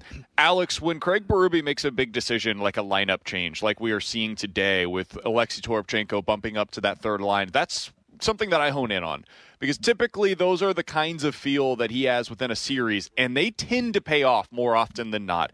Brayden Schenn has six points in his last seven games. He's done so quietly. He doesn't have any goals yet, but he does have six points in his last seven games. Kyrou has three goals in the last five games of this series so far. Alexei Toropchenko is consistently generating offense when he's been on the ice, albeit in limited ice time. That's about to increase tonight. I think that's the line that gets going. In the last game, you saw the Thomas line finally starting to get those offensive opportunities, and they capitalized on them. I think Brayden Schenn scores his full, first goal of the series tonight. I think you see Alexei Toropchenko uh, having a significant impact, and you notice him regularly when he is out there on the ice. And I think it could open up some opportunities for that shot that we've seen from Jordan Kyrou this year as well. I really like that line to be the one that gets things going offensively tonight after what we saw in game. I like it. I'm not even going to pick a line with this one. I'm going to go to the goaltender because I think that's what this game's going to come down to. It's got to be a Billy Who show for the Blues to force a game seven because Colorado's going to be coming out pissed off because of what took place. Colorado knows that they don't want to go back for a game seven where road teams have had success all series long.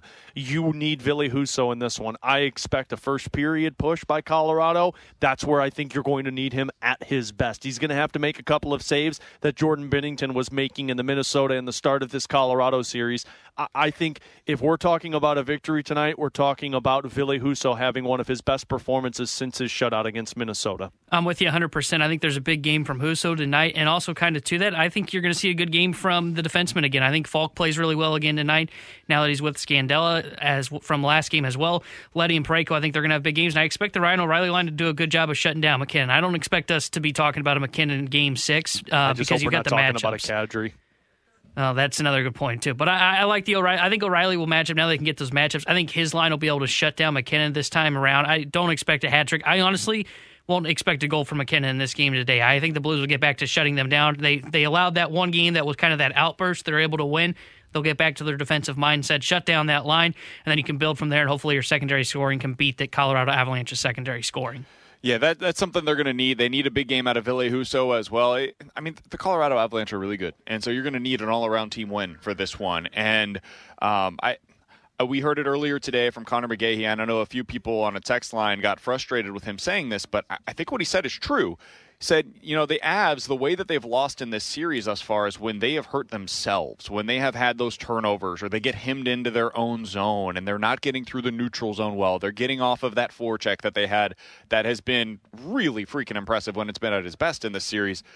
And when they get away from that stuff, that's when the Blues have been able to take advantage. He's absolutely right, but the same thing is kind of true in reverse. Mm-hmm. When the Blues are at their best on the forecheck, they look really good. When they are doing the cycle game that they have in the offensive zone, it looks excellent. When they get away from those things, when they have the turnovers in their own zone, that's when the Avs have been able to capitalize. That's when you get the odd man rushes going in the other direction, and Ville Husso gives up a goal that he wants to have back. So I, it- it's going to be whoever is able to take advantage of the most opportunities that they get from the other team. This has That's how this game's going to be won or lost. This has to be a clean game. And I mean, what he said about the Avalanche is the exact same thing you can say about the Blues. Turnovers have been the reason that the Blues have had success, and it's been the reason that they falled or fell in games. So uh, it, this is going to come down to playing a, a clean style, and I think that benefits the Blues because they've got more consistency back with Justin Faulk. And we talked about that yesterday. Scandella with Faulk is really beneficial. Mikkel and Bortuzzo have played very well, and then it just comes down to the forwards. If we're playing a five-man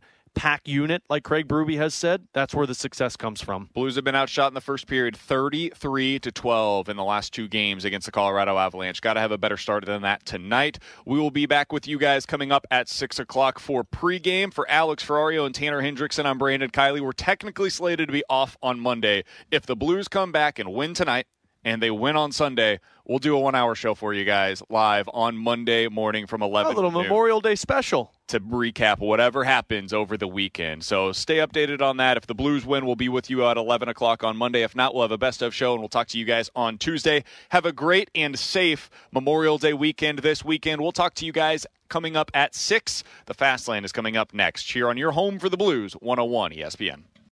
You've been listening to the BK and Ferrario podcast, presented by Dobbs Tire and Auto Centers on 101 ESPN.